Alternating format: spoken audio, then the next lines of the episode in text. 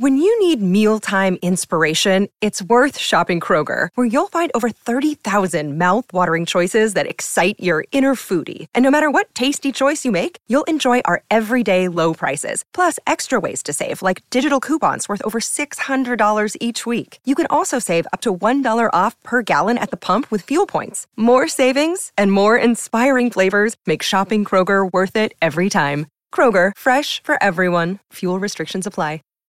When you need mealtime inspiration, it's worth shopping Kroger, where you'll find over 30,000 mouthwatering choices that excite your inner foodie. And no matter what tasty choice you make, you'll enjoy our everyday low prices, plus extra ways to save, like digital coupons worth over $600 each week. You can also save up to $1 off per gallon at the pump with fuel points. More savings and more inspiring flavors make shopping Kroger worth it every time. Kroger, fresh for everyone. Fuel restrictions apply. Planta baja. Emma. Estaba cansada. Muy cansada. Cuando entré en el apartamento a trompicones se me enganchó el pie en el escalón, perdí el equilibrio y casi me estampé contra la pared. Mierda. Recuperé la estabilidad de un salto. El incidente hizo que la adrenalina inundara mis venas. Por suerte, gracias a ello no había acabado llena de magulladuras. Después de dos presentaciones agotadoras, lo único que quería era meterme en la cama y despertarme a la mañana siguiente. Por desgracia, mi trabajo no me lo permitía. Pero al menos disfrutaba de la tranquilidad que suponía haber expuesto bien los proyectos, estaba bastante segura de que iba a obtener una buena nota. Mierda.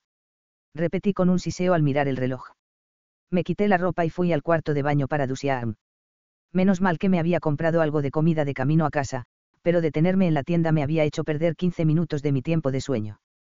Cuando salí de la ducha, me sequé la melena con una toalla y me la recogí en un moño mi pelo mojado parecía casi negro en lugar de mostrar el habitual color castaño oscuro. En el reflejo del espejo pude comprobar lo cansada que estaba y lo profundas que eran las ojeras que lucía bajo mis ojos color avellana. Los iris eran una mezcla de pintitas que iban desde el tono de la miel dorada al verde, y esa oscuridad que los rodeaba solo los hacía resaltar más, en especial porque, además de lucir ojeras, me había puesto máscara de pestañas negra y delineador. Al terminar de arreglarme me quedaba poco más de media hora para llegar al trabajo. Iba demasiado justa de tiempo para sentirme cómoda, pero aún podía llegar a mi hora. A veces pensaba que la decisión de trabajar toda la jornada mientras cursaba un máster de posgrado en Dirección y Administración de Empresas no había sido la más sensata. Había seguido estudiando sin pausa cuando obtuve el título, sin bajar el ritmo en absoluto porque tenía que seguir pagando el alquiler. Por suerte, mi apartamento quedaba muy cerca de la Universidad de Boston. Esa decisión también era la responsable de que no hubiera dormido casi nada en dos días, por lo que incluso el trayecto al trabajo me suponía una ardua tarea. Podía ir en metro, pero me iba a llevar más tiempo, y tampoco me gustaba regresar a casa en el a medianoche, cuando terminaba. Porque había aceptado hacer un turno justo después de los exámenes parciales. Porque, me recordé a mí misma, era masoquista y necesitaba con urgencia seguir ingresando dinero, además, podía dormir al día siguiente.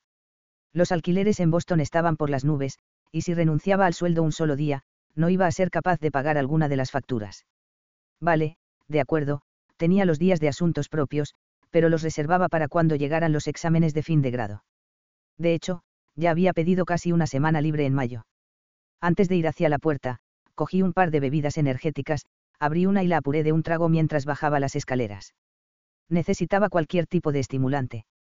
Y estaba segura de que me iba a tomar un café con leche doble cuando llegara al trabajo los dioses del tráfico me sonrieron y llegué sin problemas. Después de encontrar sitio para aparcar, guardé la otra bebida energética en el bolso, cogí los zapatos de tacón y entré.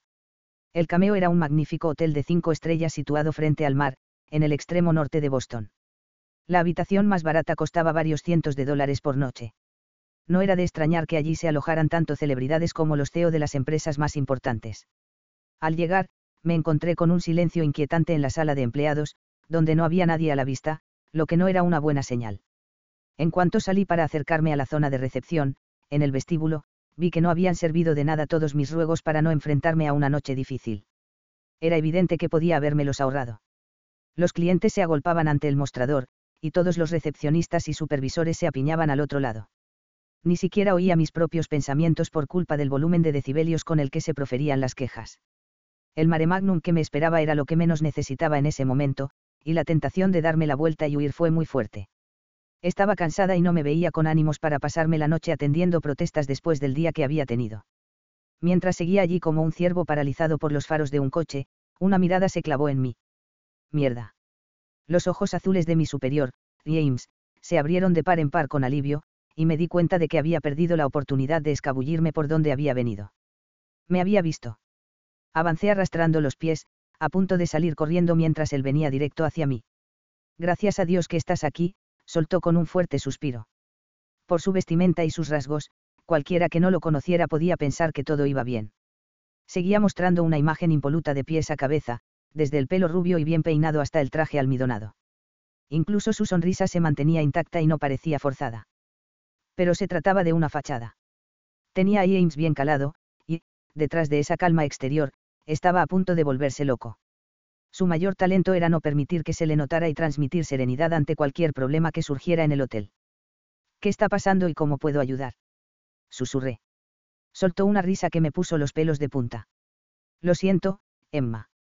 La única solución es que te enfrentes a ello. Lo miré con los párpados entornados. No estoy segura de que ahora mismo me caigas muy bien. No digas eso, sabes que me adoras. Maldito fuera por tener razón. Había empezado a trabajar en el cameo tres años antes y me había ido abriendo camino hasta ocupar el puesto de supervisora a las órdenes de James cuando lo habían ascendido. Era ingenioso y encantador, y eso había hecho que saliéramos alguna que otra vez, pero no era el momento adecuado para una relación. Si tú lo dices. Dije, burlándome de él. Me pasó los dedos por el brazo y sus labios dibujaron una sonrisa. Me lo demuestras todos los días. Me mordí el labio sin apartar la vista de sus ojos. Muy bien, deja de dar rodeos. Se le borró la sonrisa como por ensalmo y se encogió un poco ante el volumen que alcanzó una voz que retumbaba por encima de las demás. El servicio de limpieza se ha saltado una planta entera. ¿Qué? Tal vez en algún hotel de menos categoría no habría supuesto una catástrofe, pero el cameo atendía a la clientela más elitista, la que tenía las expectativas más elevadas. Asintió. No han limpiado ninguna habitación. Ni las que ya estaban ocupadas ni las que están reservadas para clientes nuevos. Mierda. Sí sé en voz baja. ¿Y ahora qué hacemos? Ahora mismo están centrados en dejar lista esa planta, a los clientes con las quejas menos graves estamos ofreciéndoles compensaciones en forma de comidas y descuentos. A los que están llegando ahora los hemos trasladado a habitaciones mejores, y, además, estamos agasajando al resto, todo depende de cada caso en particular. Asentí. Mejor tenerlos contentos. ¿Quién es el responsable de esa planta? Valeria está investigando el asunto. Nosotros nos hemos centrado en resolver los problemas uno a uno. Se acercó a la puerta, pero yo me coloqué de forma estratégica para bloquear su huida. ¿A dónde te crees que vas?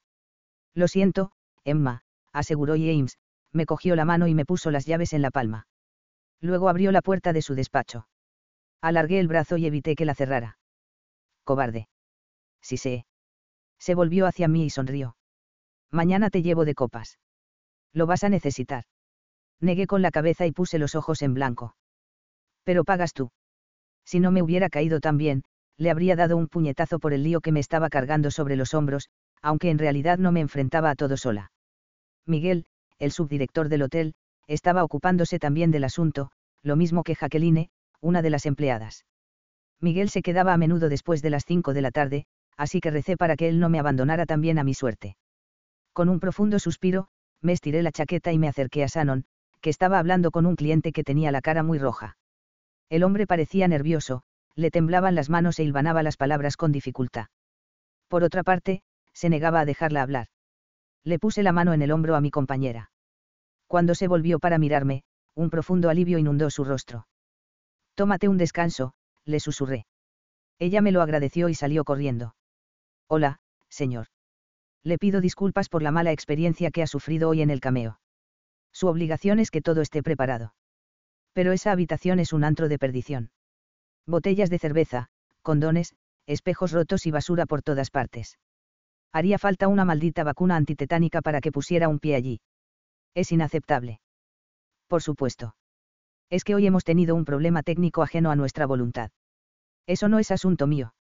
No, señor, tiene razón. Busqué en el ordenador una habitación libre. Pero vamos a cambiarlo a una habitación mejor, lo trasladaremos a una de las suites junior, sin cargo adicional, por supuesto, durante el resto de su estancia. ¿Le parece bien? Se retiró un poco, ya no estaba echado sobre el mostrador como si quisiera estrangularme. En cierto modo, parecía derrotado. Casi como si deseara seguir discutiendo, pero mi inesperada respuesta no se lo permitiera. Asintió. Me parece bien. Uno de los trucos más valiosos que había aprendido a lo largo de los años que llevaba trabajando en el hotel era no permitir que la gente fuera consciente de cuánto te estaba afectando su actitud. Le dediqué mi mejor sonrisa, asegurándome de que se reflejaba en mis ojos. Al momento, empezaron a sangrarme los oídos por los gritos de una Barbie de la Jet Set que sufría una pataleta al otro lado del mostrador. Su queja era insignificante comparada con la del hombre al que acababa de atender. No quería decir que lo ocurrido en su habitación fuera excusable, pero que no le cambiaran las toallas y que no le vaciaran el cubo de la basura no era para ponerse histérica. Podía quejarse, por supuesto, pero no gritar. Aquí tiene, señor, dije al caballero mientras le entregaba la nueva llave. Lo hemos alojado en la planta 16. Una vez salga del ascensor, gire a la izquierda y su habitación quedará a la derecha. Le sonreí y miré cómo se alejaba con un resoplido. A lo largo de la siguiente hora se fueron disipando los enfados de los clientes, pero los gritos de descontento y las amenazas aún resonaban en mis oídos cuando terminamos, y la noche acababa de empezar. Cuando llevábamos unos minutos relajados, Miguel se dirigió de nuevo al despacho y yo lo seguí tras haberle dado permiso a Caleb para que se fuera a casa. ¿Qué ha pasado? Pregunté, sentándome en una silla enfrente de Miguel. Negó con la cabeza y se frotó la cara con las manos. He hablado con Valeria y, por inexplicable que resulte, el equipo de limpieza que tenía asignada esa planta se la saltó de forma accidental. Lo miré, anonadada. ¿Cómo ha podido ocurrir tal cosa? Espero que los haya despedido después de lo que nos han hecho pasar y del dineral que ha perdido el hotel. Asintió. Les han dado un aviso. Como se repita, los echan. Gemí. Lo que significa que todavía tienen otra oportunidad de hacer lo mismo.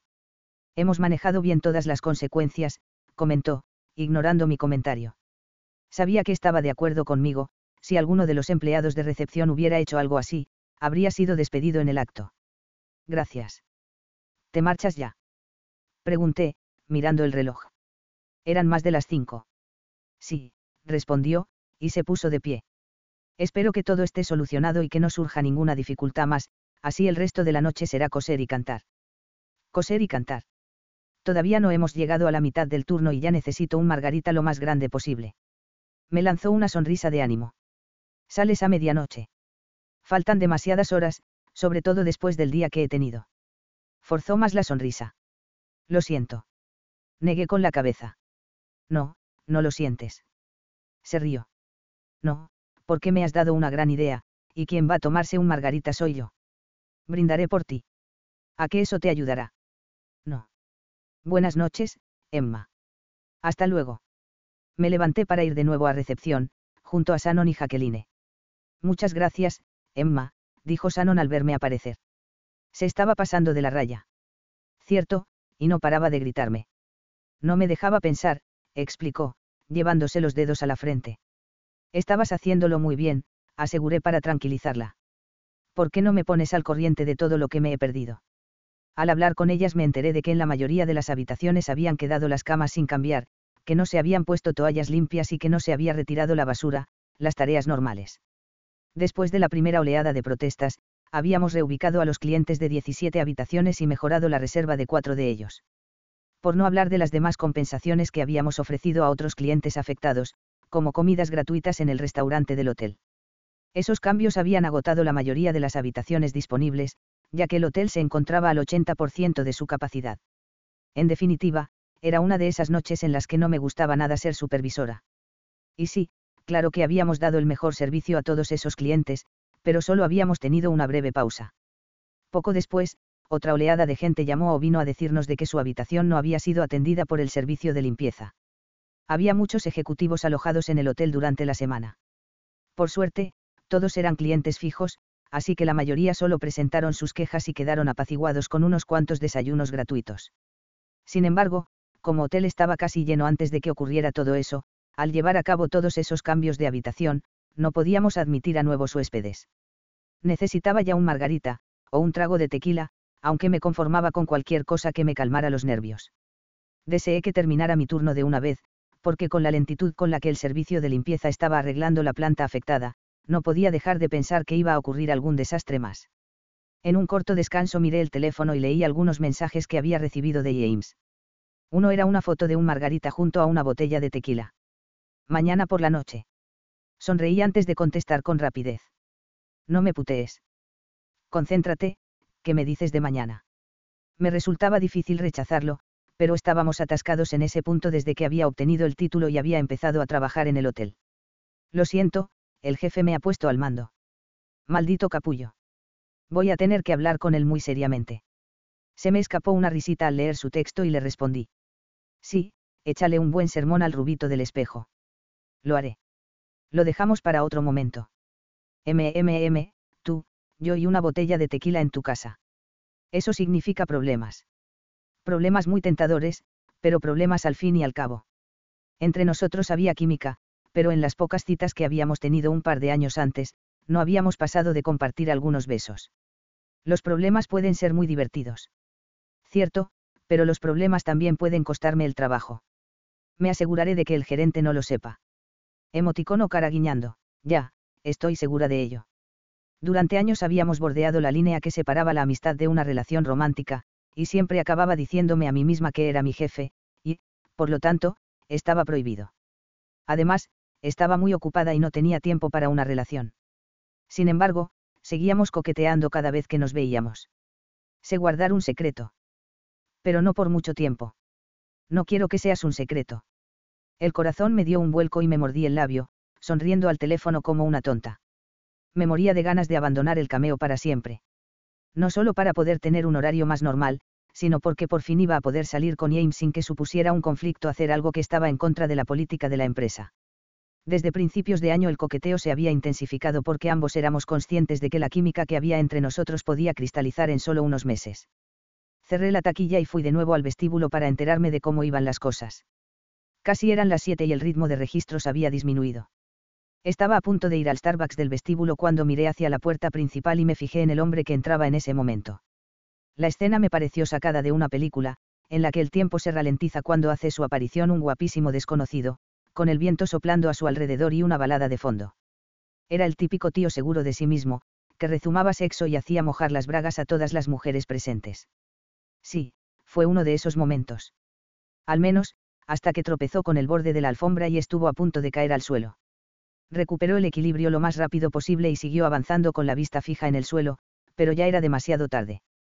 Las tres personas que estábamos en el mostrador lo habíamos visto todo y nos sentimos encandiladas por él, incluso después de aquella entrada tan poco agraciada. Un poco de torpeza resultaba entrañable, porque, dada el aura que desprendía, estaba segura de que podía demostrarme lo viril que era en muchos aspectos.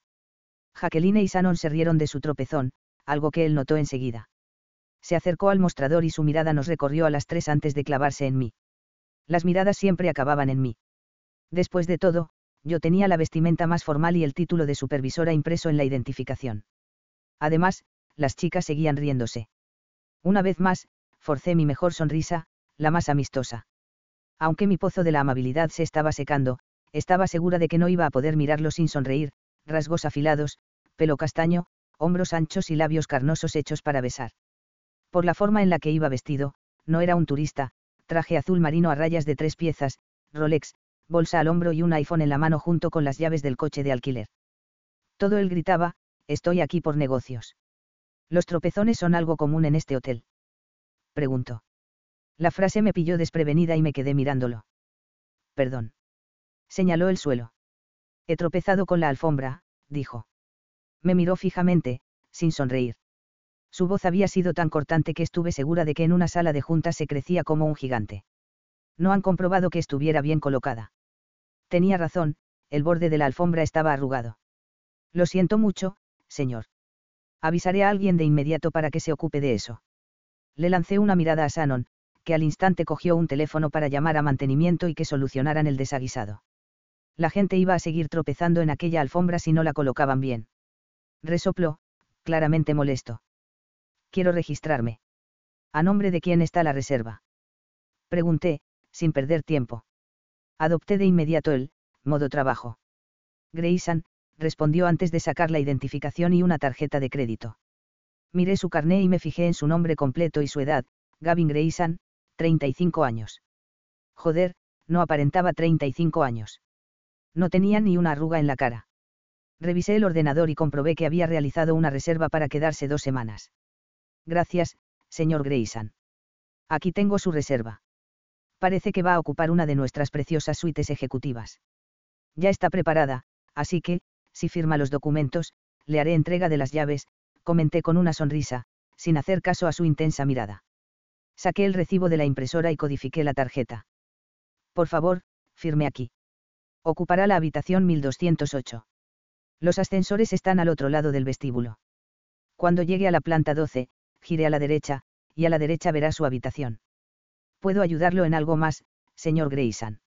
Miró a Jacqueline y Shannon, que seguían sonriendo como tontas. Tensó la mandíbula y me echó un vistazo más antes de negar con la cabeza. No. Su voz fue seca, sin rastro de aquella efímera cordialidad. Mantuve mi amabilidad, su cambio de humor no iba a afectarme, sobre todo, porque resultaba insignificante comparado con lo que había tenido que lidiar ese mismo día. Gracias por alojarse en el Hotel Cameo. Si necesita algo, no dude en avisarnos. Gracias, respondió con una inclinación de cabeza antes de ir hacia los ascensores, con su enorme y carísima maleta de ruedas. Estaba fuera de mi alcance, pero nada me impedía mirarlo. Alojábamos a muchos clientes guapos, así como algunas celebridades, pero ese hombre ocupaba uno de los diez primeros puestos en la lista de los más atractivos. Al menos para mí. Bueno. Comentó Jacqueline a mi lado. Chica, a veces no sé cómo lo haces. ¿Hacer qué? Pregunté. Ser tan profesional todo el rato. Sonreí y solté una pequeña carcajada. Son años de práctica registramos a otro cliente antes de que el señor Grayson apareciera de nuevo. Su rostro era una máscara de furia que me erizó el vello de la nuca. ¿Cómo pueden darme esa habitación? Gritó en cuanto estuvo a pocos metros. Perdón. Es un puto desastre. Es que siquiera se molestan en limpiarlas entre un cliente y otro. Se me congeló la sangre en las venas. Joder, me había quedado tan prendada por el que ni siquiera me había dado cuenta de que la reserva estaba asignada en la planta maldita. Lo siento mucho, señor. Lo dudo mucho. ¿Acaso es tan incompetente que ni siquiera sabe leer la pantalla para ver si una habitación ha sido adecentada? Se quejó. Mis disculpas, señor, hemos tenido algunos problemas. No me importa lo que les haya pasado. ¿Cómo se llama? Se interrumpió y miró la chapa con mi nombre. Emma. Emma, ¿hay alguna habitación limpia en el edificio? Le aseguro que todas nuestras habitaciones están muy limpias. Por lo que acabo de ver, no. Ha sido un incidente muy desafortunado, aseguré mientras me apresuraba a actualizar la pantalla en el ordenador. Teníamos una disponibilidad tan limitada que no había mucho que pudiera hacer. Mil disculpas. Debí haberme fijado en el número de la habitación. Entrecerró todavía más los ojos. Sí, debió haberlo hecho. Estaba poniéndome nerviosa, y eso amenazaba con matar mi sonrisa, pero me obligué a mantenerla intacta mientras le asignaba con rapidez una suite un poco mejor, una de las pocas que quedaban. En mi fuero interno quería abofetearlo por ser tan gilipollas, y luego llamar a la camarera responsable del desastre y dejar que se entendiera con ella. Lo he reubicado en una de las suites ejecutivas con vistas al mar, comenté, codificando la nueva llave. Se hace personalmente responsable de la limpieza de esta habitación. Deslicé las llaves por el mostrador. Puedo asegurarle, señor Grayson, que esa habitación está impecable. Eso ya lo veremos, dijo, burlón, antes de volver a ponerse serio. Segunda planta. Gavin. Nunca me había imaginado viviendo en Boston. Me había formado en Ohio y siempre había querido salir de los suburbios. Me habían dicho toda la vida que uno va al trabajo y no espera que el trabajo llegue a él. Así fue como acabé en Chicago, luego en Nueva York y, finalmente, en la sede de Cates Corporation en Boston. Durante 12 años había trabajado hasta la extenuación para subir en la escala corporativa. A lo largo de mis 35 años de vida había seguido unos planes cuidadosamente trazados. Hasta que llegué a Boston. Hasta que la conocí a ella. Llevaba una semana adaptándome a mi nuevo despacho, a mi nueva asistente y a una nueva ciudad. Durante ese tiempo había pasado las noches en el Hotel Cameo. Debía haber buscado un nuevo hogar para vivir. Incluso había contactado con una agente inmobiliaria, pero había algo que me detenía, además de la aclimatación, Emma. Desde el primer momento en que la vi sentí por ella una atracción que no podía comprender no podía aceptar que me consumieran tales emociones por una mujer a la que ni siquiera conocía. Casi todas las noches, cuando entraba, ella estaba allí. Sin pretensión alguna. Preciosa. Y jodidamente seductora. No me hacían ninguna falta el conflicto de intereses y la distracción que suponía. Mientras cruzaba el vestíbulo del Hotel Cameo, con su suelo de mármol, mi cuerpo la buscaba, aunque mis ojos intentaban ignorar la llamada. Por fin, levanté la vista y, efectivamente, ella observaba con los labios un poco separados cómo cruzaba la estancia. Joder, sus labios. En efecto, quería, joder sus labios. Mi polla palpitó, suplicando por recuperar la imagen que mis pensamientos habían conjurado. Solté un suspiro cuando entré en el ascensor y me alejé de ella. Cuando me había trasladado a Boston desde Nueva York había sido tanto para empezar de cero como para dar el primer paso en mi ascenso. Solo conocía a la gente con la que trabajaba, y eso me venía muy bien. Pero, joder, quería conocerla a ella. Tenía ganas de discutir con ella solo para ver cómo se encendía la ira en sus ojos, aunque la sonrisa no abandonara su rostro. Era profesional hasta la médula. Una virtud que quería corromper, abrir, para ver en su interior. Ese pensamiento iba contra todo lo que yo era. Mi vida era el trabajo, que exigía todo mi tiempo y energía sin dejar hueco para las relaciones personales. Nada más cruzar la puerta de mi habitación, me despojé del traje pieza a pieza, con una tienda de campaña muy notable en los pantalones. Tú no dictas mis acciones, joder, le espeté al bulto que palpitaba bajo la tela. Era mentira. El deseo que sentía por ella me impulsaba a llamarla para las cosas más inocuas. Solo para poder verla, para tenerla cerca. Respirar el mismo aire que ella me resultaba afrodisíaco. Odiaba sentirme así, porque me hacía desconfiar de ella. Mi exmujer había utilizado su atractivo sexual para llegar a mí, se había aprovechado de mi deseo para conseguir un anillo y había utilizado mi dinero para financiar a sus amantes. La cicatriz que me había dejado esa traición no había desaparecido, y tampoco se había curado. Me enfurecía desear a Emma. Me enfurecía acariciarme cada noche pensando en ella. Aunque sabía que era un acto mezquino, descargaba ese sentimiento en ella. Ese intento de alejarla se veía frustrado por mi incapacidad de mantenerla apartada. La primera habitación que me asignó había estado hecha un desastre, pero la suite a la que me había trasladado resultó ser muy agradable. Se apreciaban en ella algunos pequeños desgastes propios de la edad y el uso, pero habían hecho un buen trabajo de mantenimiento. Tendría que hacer saber a Richard Dyes, el dueño de Cameo International, lo bonito que era su hotel. Aunque presentara quejas todos los días. Al cabo de una semana el personal de la casa había respondido cada vez mejor a mis exigencias, haciendo que cada día fuera más difícil encontrar un fallo, una razón para protestar. No voy a quejarme por nada, me dije, pero mientras miraba la cafetera, el surtido de bebidas y edulcorantes, vi que solo quedaba un azucarillo e ideé un nuevo plan. Sin darme tiempo para pensarlo, cogí el teléfono y marqué el número de la recepción. Buenas noches, señor Grayson. Cuando su voz llegó a mis oídos me recorrió un escalofrío. La formalidad con la que se dirigía a mí siempre desencadenaba mis fantasías. Solo hay un azucarillo, Emma. Necesito dos más. Hizo una pequeña pausa, que provocó mi sonrisa, pues sabía que era más que probable que me estuviera maldiciendo. Enseguida, señor Grayson. La ira reprimida que noté en su voz no hizo más que alimentar la mía. Quería bajarle los humos, hacer que se arrodillara ante mí. Estaba tan excitado que con el menor roce me invadía una oleada de placer. ¿Cómo reaccionaría a ella si le abriera la puerta mientras me acariciaba la polla? La idea era poco grotesca, y me calmé lo suficiente como para ocultar toda mi longitud de manera que no fuera tan visible. El control y la planificación eran mis puntos fuertes, pero ella seguía destrozándolos sin cesar, y yo se lo permitía. Se trataba de un juego peligroso, pero me derribaba con la respuesta que ella lanzaba cada una de mis pullas. Mientras yo salía vencedor de todas las batallas, ella iba ganando poco a poco la guerra, y yo no podía soportarlo. Un suave golpecito de nudillos en la puerta me arrancó de aquellos pensamientos sobre ella para enfrentarme a la versión física y real. Mis fosas nasales se ensancharon cuando abrí y la miré con intensidad. Su respiración era entrecortada, lo que me hizo cerrar el puño con fuerza. La lujuria que corría por mis venas luchaba por hacerse con el control. Lo único que ansiaba era arrastrarla adentro, echarla sobre el sofá y descargar en ella toda mi frustración. Su azúcar. Alargó la mano, con la palma hacia arriba. Había dispuestos cinco pequeños envases marrones sobre el blanco cremoso de su piel. Los cogí, aunque tuve que obligarme a ignorar el fuego del breve contacto con su piel. He pedido dos, Emma. No sabe contar. Es pura previsión, señor. Perdón. Mi intento de no gemir ante sus palabras quedó enmascarado por el gruñido con el que solté mi pregunta. Que ahora necesite dos más significa que necesitará tres para la segunda taza. ¿De verdad se anticipaba a mis necesidades o lo hacía para que no le pidiera más azucarillos al día siguiente?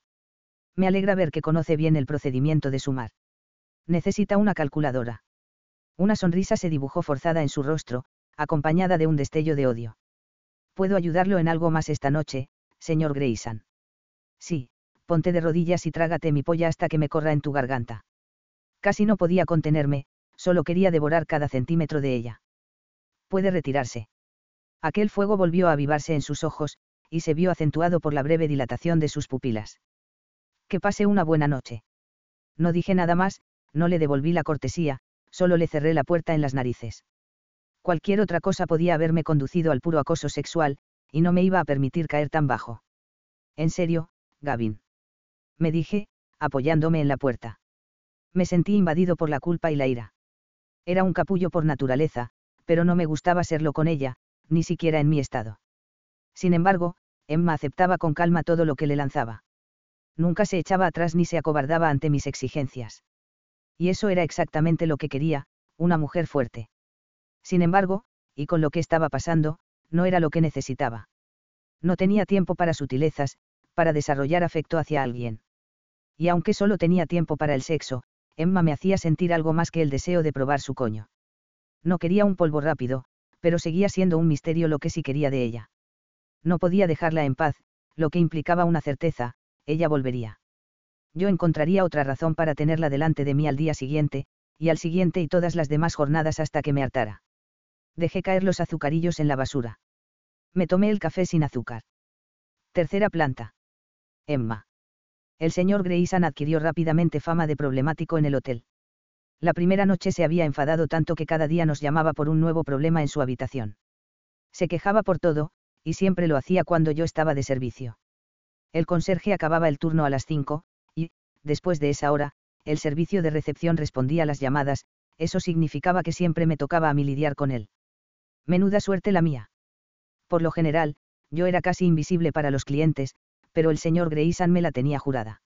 Esos encuentros con él habían logrado que por primera vez en mi vida quisiera pegarle a alguien. A mis 25 años no había conocido nunca a nadie tan exasperante como Gavin Grayson. La guía de turismo está hecha polvo. Quiero que me traigan una nueva que no tenga garabatos, ordenó el segundo día. Tuve que parpadear y mirar el teléfono antes de responder. Enseguida, señor. No hay toallas, protestó el cuarto día. Me ocuparé de que el servicio de limpieza le facilite un juego limpio ahora mismo.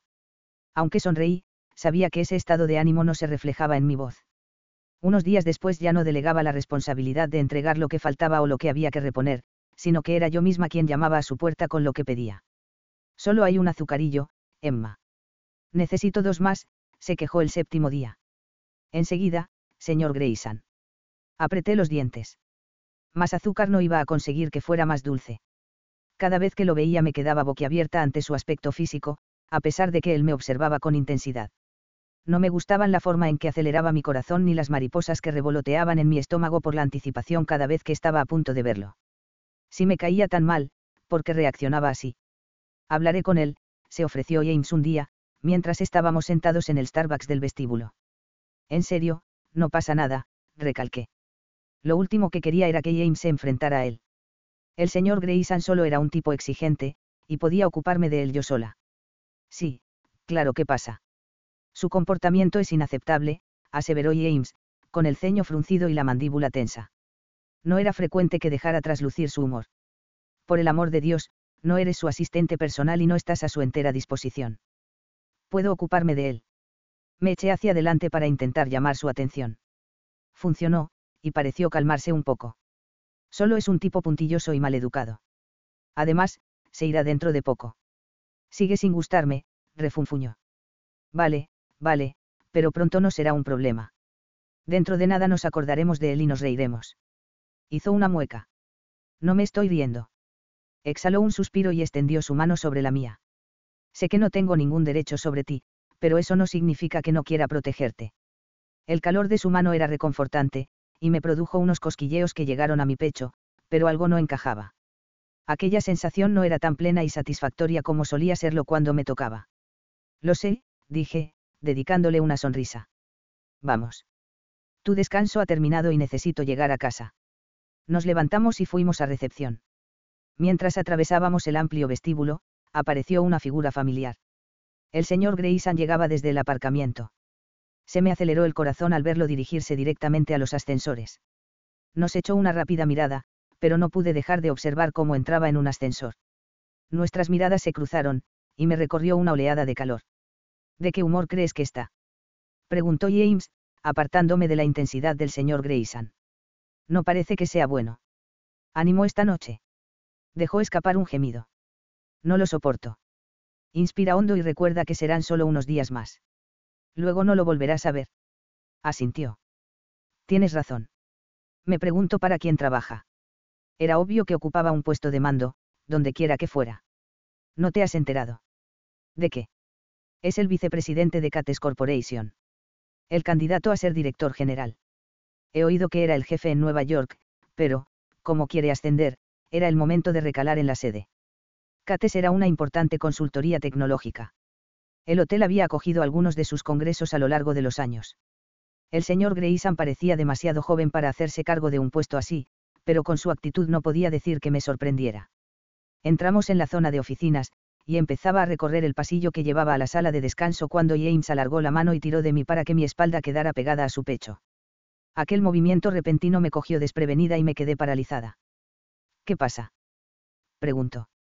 Me has asustado. James no me había tocado así desde nuestra última cita, hacía ya tres años. Lo siento, es que.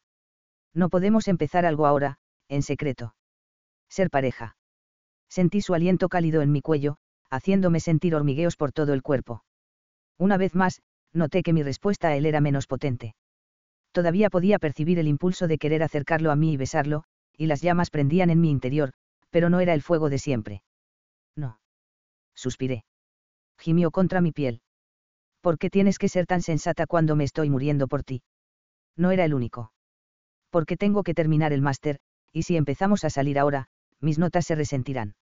He trabajado demasiado para permitir que algo me detenga. Asintió, me soltó y dio un paso atrás. Tienes razón. Sin duda te distraería y trataría de monopolizar tu tiempo libre. Lo siento. Me volví hacia él y me empezó a doler el pecho. Era demasiado difícil rechazarlo. Tampoco es fácil para mí. Lo sé. Estoy siendo muy egoísta. Egoísta. Me dedicó una tímida sonrisa. Han pasado tres años y sigue siendo la única mujer en la que pienso. No tuvimos nuestra oportunidad entonces, y llevo mucho tiempo esperando para volver a intentarlo. Aguanta unos meses más. Asintió. Lo haré. Mis labios se curvaron en una sonrisa, y los suyos los imitaron. Que tengas una buena noche. Igualmente, me deseó a modo de despedida. Después de coger mis cosas de la taquilla, puse rumbo al aparcamiento. No quería mantener esas conversaciones con James porque cada una me destrozaba un poco más. No iba a analizar la extraña falta de respuesta que sentía, y prefería atribuirla al síndrome premenstrual. Pero también pensé que una sola mirada del señor Grayson contenía más fuego que cualquier contacto de James. No había nada malo en ello. El señor Grayson solo era un hombre atractivo. ¿Por qué no se me iba a acelerar el pulso cuando él estaba cerca? Era algo normal. Incluso saludable. Pero nada más. No, el señor Grayson era solo un cliente, nada más. Cuando llegué al coche, saqué el teléfono y me fijé en la fecha. Mierda. No había hablado con mis padres desde principios de febrero y estábamos casi en marzo. Como no quería dejarlo para más tarde, busqué el número en la agenda y llamé.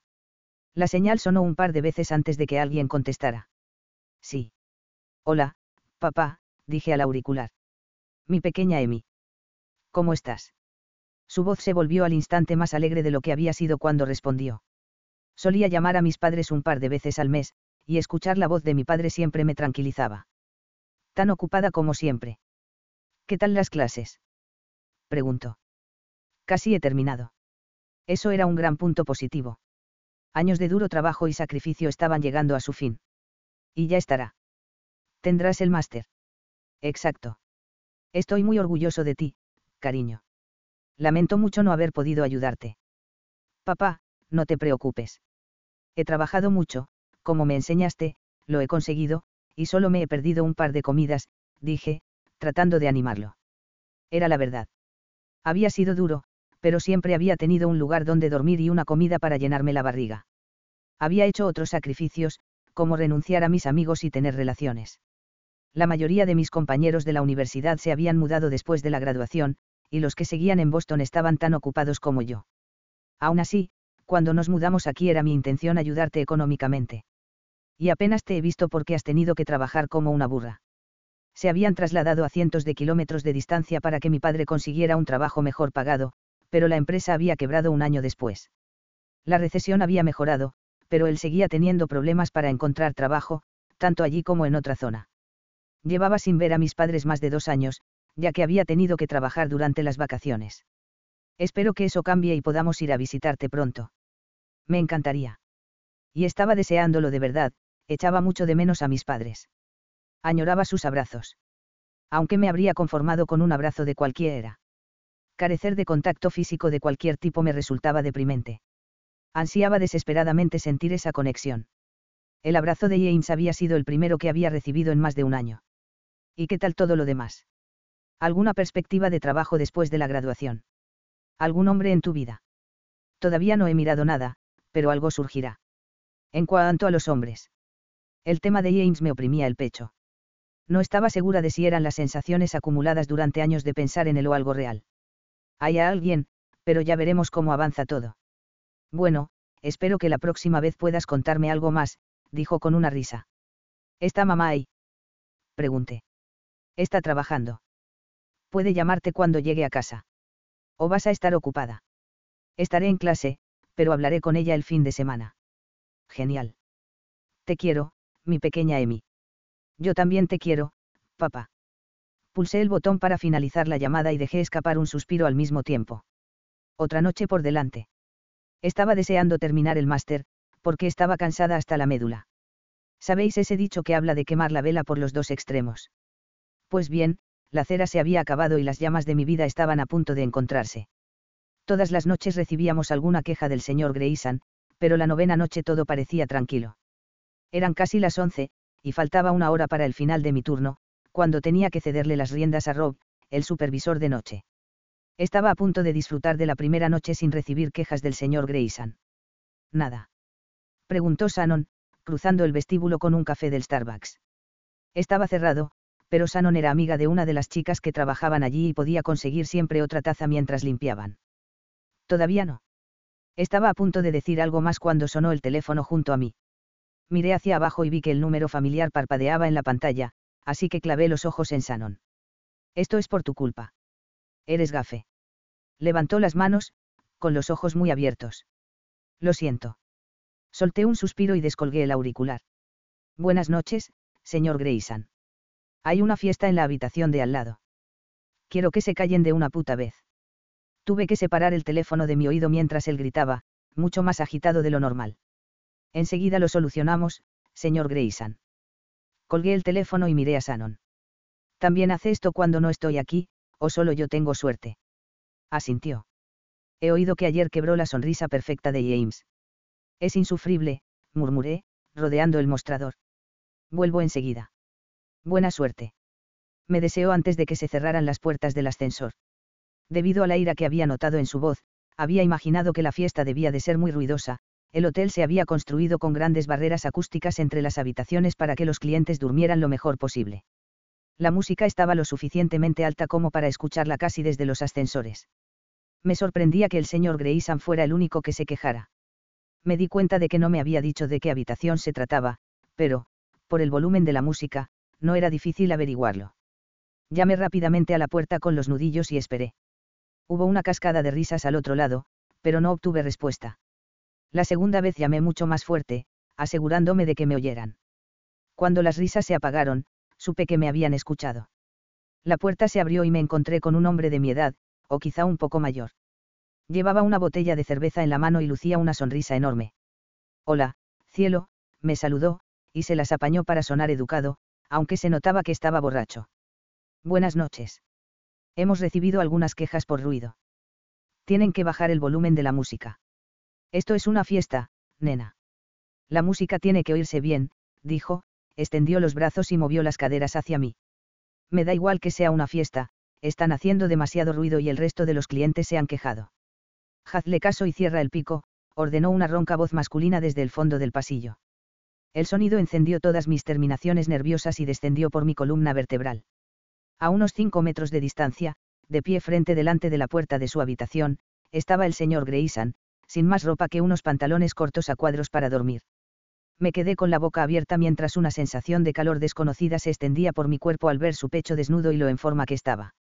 No tenía el pelo tan impecable como era habitual, sobresalía disparado en todas las direcciones. El ceño fruncido que lucía me resultaba muy familiar, pero le confería un aire de ruda sensualidad. Apaga la puta música. Algunos estamos intentando dormir, gruñó el señor Grayson, que parecía muy enfadado. Lo que tú digas, tío, repuso el borracho. Volví la mirada hacia el joven y vi que sus cuatro amigos se reían. Baje el volumen y no vuelva a subirlo, o me veré obligada a echarlos. Puta de mierda, nosotros pagamos. No puedes echarnos. Gritó uno de los ocupantes. El que estaba en la puerta mostró una sonrisa de suficiencia. Tal vez puedas entrar y ayudarnos a tranquilizarnos. Noté de reojo que el señor Grayson daba un paso adelante. No le hables así. Tío, vuelve a la cama. Solo queremos divertirnos, dijo aquel ser asqueroso, rodeándome la cintura con el brazo. Me sorprendió tanto que tardé un segundo en darme cuenta de lo que estaba pasando y, cuando lo hice, le di un empujón en el pecho. Se rió, pero no me dio tiempo a reaccionar de nuevo antes de que el señor Grayson arrancara el brazo del borracho de encima de mí, se lo retorciera contra la espalda y lo empujara de cara a la pared. Al hombre se le cayó al suelo la botella de cerveza, y parte del contenido se vertió sobre la moqueta. No te atrevas a tocarla, escupió el señor Grayson. El corazón me retumbó en el pecho al ver cómo se ocupaba de aquel tipo. Tenía que admitir que eso me excitaba. En especial, porque sabía que era en mi defensa. El borracho luchó por zafarse, pero el señor Grayson lo apretó contra la pared con más fuerza. Suéltame, tío. Lo único que te ha pedido es que te calles para que el resto de las habitaciones no escuchemos esos ruidos. No ha sido una invitación para coquetear ni para que la toques de ninguna manera. Entendido. Todos sus amigos permanecieron quietos en la sala, observando el desarrollo de los acontecimientos. Suélteme, por favor. Fue la única respuesta del tipo. El señor Grayson le movió el brazo hacia arriba y lo empujó con más fuerza contra la pared, el borracho compuso una mueca de dolor. Te he preguntado si lo has entendido. Sí, sí. El señor Grayson le soltó la mano y lo empujó al interior de la habitación. En el momento en que cerraron la puerta, la música se apagó. Él se acercó y se detuvo delante de mí. ¿Está bien? Preguntó mirándome de arriba abajo antes de que sus ojos se clavaran en los míos. Era la primera vez que estaba lo suficientemente cerca como para fijarme en sus ojos. Aunque no era perceptible desde unos metros de distancia, a solo un palmo la diferencia de color entre sus ojos resultaba evidente. Tenía heterocromía, el ojo derecho era de un cristalino tono azul marino mientras que el izquierdo era verde.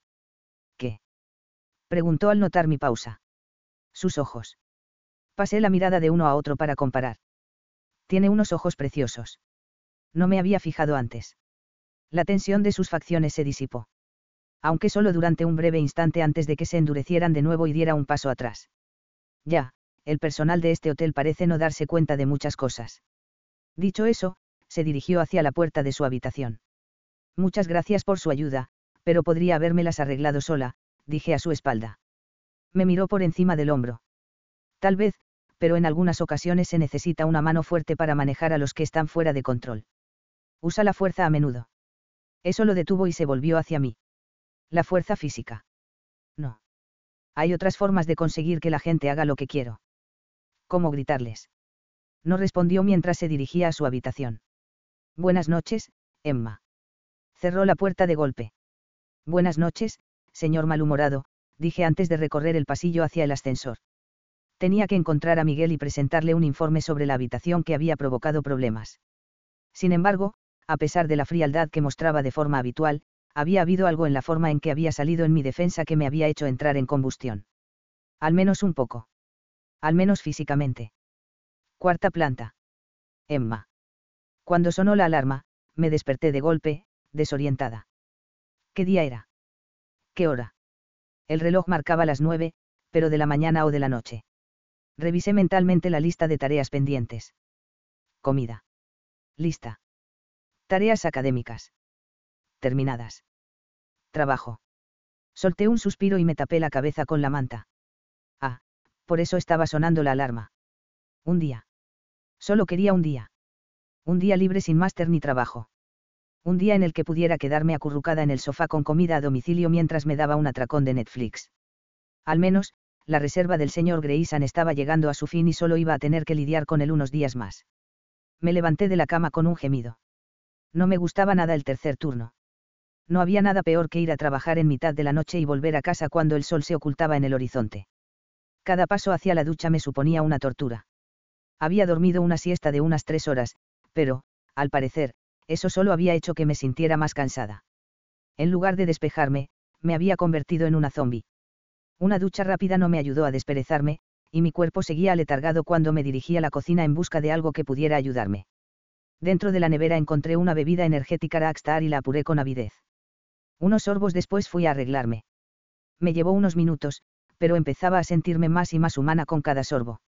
Una vez vestida, regresé a la cocina para coger otra lata que llevarme al trabajo. Mierda. Sí sé al ver que no había más. Había ido al supermercado por la tarde, ¿cómo era posible que me hubiera olvidado de comprar más? Encima, el Starbucks estaba cerrado y no abría hasta casi las seis. No estaba segura de poder aguantar tanto tiempo sin quedarme dormida sobre el escritorio. Pero no podía hacer nada al respecto, así que guardé la media lata que me quedaba. Con suerte, sería suficiente. Sí, había una cafetera en la sala de descanso, pero el café no me gustaba a no ser que estuviera acompañado de espuma y algo de vainilla. Cuando entré en el aparcamiento, la lata estaba completamente vacía. Al menos me sentía espabilada y con algo de energía. Al ser casi las once, las calles estaban tranquilas mientras iba al hotel. Si hubiera sido viernes o sábado, la situación habría sido diferente, pero era miércoles. Debía de haber algunas personas rezagadas en el bar, pero el vestíbulo estaba vacío. Cuando entré en el despacho, James iba hacia la puerta por la que yo acababa de entrar, y sus ojos se abrieron con sorpresa. Buenas noches, dije, separando los brazos como si me estuviera ofreciendo. James se rió y negó con la cabeza. Es una invitación. ¿Una invitación para qué? Dio un paso adelante y se agachó hasta mi oreja, con la mano apoyada en mi cadera. ¿Para qué te rodee con mis brazos? Qué educado. Me reí. Me miró frunciendo el ceño. ¿Estás bien? Asentí. Me he tomado una lata de Rockstar, pero estoy cansada y un poco zombie. Se rió de mí y negó con la cabeza. De acuerdo. Dime, ¿qué toca esta noche? Informes. Vale, dije con poco entusiasmo, poniendo los ojos en blanco. Eso hará que no tenga ganas de dormir ni nada. Se encogió de hombros. Tengo una tarea para ti. Ah, sí. Y es algo más que estar guapa. No pude evitar el rubor que se extendió por mis mejillas. James. Vale, vale, en serio. Se acercó para coger un montón de papeles. Cuando llegue Valeria tienes que decirle que revise este inventario y la lista de productos lo antes posible. Miguel va a hacer el pedido a las 7, en cuanto llegue. Entendido.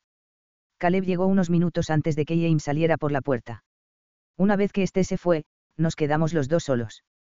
Las noches eran, por lo general, bastante tranquilas. Aprovechábamos el tiempo para ordenar la recepción, atender alguna petición ocasional o a algún borracho, y a ver cómo se arrastraban los trasnochadores por el vestíbulo. El bar del hotel cerraba a la una y después de eso solo reinaba el silencio. Era un fastidio, y acabé durmiendo una siesta en el descanso y despertándome con la alarma. Dame una bofetada, dijo Caleb alrededor de las cuatro. No puedo, soy tu jefa. Dejó escapar un gemido y se pasó la mano por la cara, despeinándose el cabello castaño oscuro perfectamente ordenado. En ese momento, resonó un golpe en el silencioso vestíbulo. ¡Ay, Dios! Se quejó. Se le empezó a poner roja la mejilla, y no pude evitar reírme. Al menos te he ayudado. Las comisuras de sus labios se curvaron hacia abajo y su labio inferior sobresalió al hacer un mohín. No. Los pies me estaban matando, así que me quité los zapatos de tacón y dejé escapar un suspiro. Vaya, ¿desde cuándo eres tan bajita? Preguntó, con los ojos castaños muy abiertos. Normalmente, los ojos de Caleb y los míos estaban a la misma altura, pero sin zapatos no pasaba de mi habitual metro y medio. Ja, ja, ironicé, poniendo los ojos en blanco. Odió el tercer turno, comentó después de unos minutos de silencio. Lo mismo digo. Las horas se prolongaron sin pausa, pero alrededor de las cinco y media empezó a aumentar la actividad en el vestíbulo. Justo antes de las seis tomé rumbo al despacho de Valeria. Cuando pasaba por delante del gimnasio algo llamó mi atención y me hizo detenerme. Un hombre, que me resultaba muy familiar, estaba entrenándose y mostraba un aspecto muy diferente al que lucía normalmente. Se trataba del señor Grayson. Los músculos de sus brazos y de su pecho se tensaban cuando tiraba de las asas de una estructura con cables cruzados, haciendo que las pesas subieran y bajaran con el movimiento. Resultaba hipnótico. No podía dejar de mirarlo, y los latidos de mi corazón se incrementaron mientras la sangre rugía en mis venas al ritmo de sus movimientos. Al menos, al observarlo entendí por qué había sido capaz de encargarse con tanta facilidad del borracho de hacía dos noches. Estaba muy en forma, pero también era muy fuerte. No era musculoso como algunos gorilas de gimnasio que había visto, sino delgado y con los hombros anchos. Me sentía en trance cuando levantó la vista y nuestros ojos se encontraron a través del cristal. La fuerza de su mirada me hizo estremecer, y pegué un pequeño y embarazoso respingo antes de continuar mi ruta por el pasillo. ¿Qué me pasaba? Ese hombre era exasperante y me volvía loca, pero era mirarlo unos segundos y me olvidaba de todo eso. En un mundo racional, la apariencia no debería contar sobre la actitud, pero de alguna manera, la suya lo hacía, lo que me sumía en un extraño estado de confusión y excitación. De nuevo, pensé en él viniendo en mi ayuda medio desnudo y muy viril para alejar de mí a aquel borracho asqueroso. Mis hormonas suponían un grave problema. Tal vez se me acercaba la regla o estaba ovulando. Tenía que existir algo que explicara esas respuestas irracionales hacia él, porque nunca había tenido una reacción tan fuerte con ningún hombre, ni siquiera con James no debía dejarme llevar por esas extrañas reacciones hormonales que surgían ante un cliente tan gilipollas y capullo que pronto se iría. Fue entonces cuando empezaron a asaltarme las dudas. ¿Y si mi deseo de estar con James fuera solo producto de los, y si? Me gustaba, eso estaba claro, pero había algo más que eso. Valeria suspiró cuando entré en su despacho. ¿Y ahora qué? No hemos hecho lo suficiente por ese hombre. Levanté las manos y apreté los labios. Es muy particular. Va de divo, Emma. Eso no te lo discuto. Soy la que se ocupa de la mayoría de sus quejas. ¿Qué le pasa ahora? refunfuñó. Sabía que el señor Grayson se había labrado una reputación, pero su alto nivel de exigencia parecía afectar más a Valeria. No estoy aquí por él. No. Entonces, ¿por qué has venido? Levanté los papeles. Por el inventario y la lista del material con el logo del cameo. Me ha pedido James que vuelvas a comprobar las cifras. Soltó un suspiro y me arrancó el documento de la mano. ¿Por qué no podemos encargarnos nosotros mismos? Me encogí de hombros. Es política de empresa. Asintió. Lo sé. Y es un coñazo. Comprobó la lista en su ordenador y realizó algunas correcciones y anotaciones. Valeria llevaba el pelo negro y liso recogido en una coleta que le caía sobre un hombro, y las gafas se le resbalaban de la nariz. Normalmente iba muy arreglada, pero había oído que su hijo estaba enfermo, lo que explicaba su aspecto poco impecable. Como solo medía metro y medio, los nuevos empleados suponían que era inofensiva.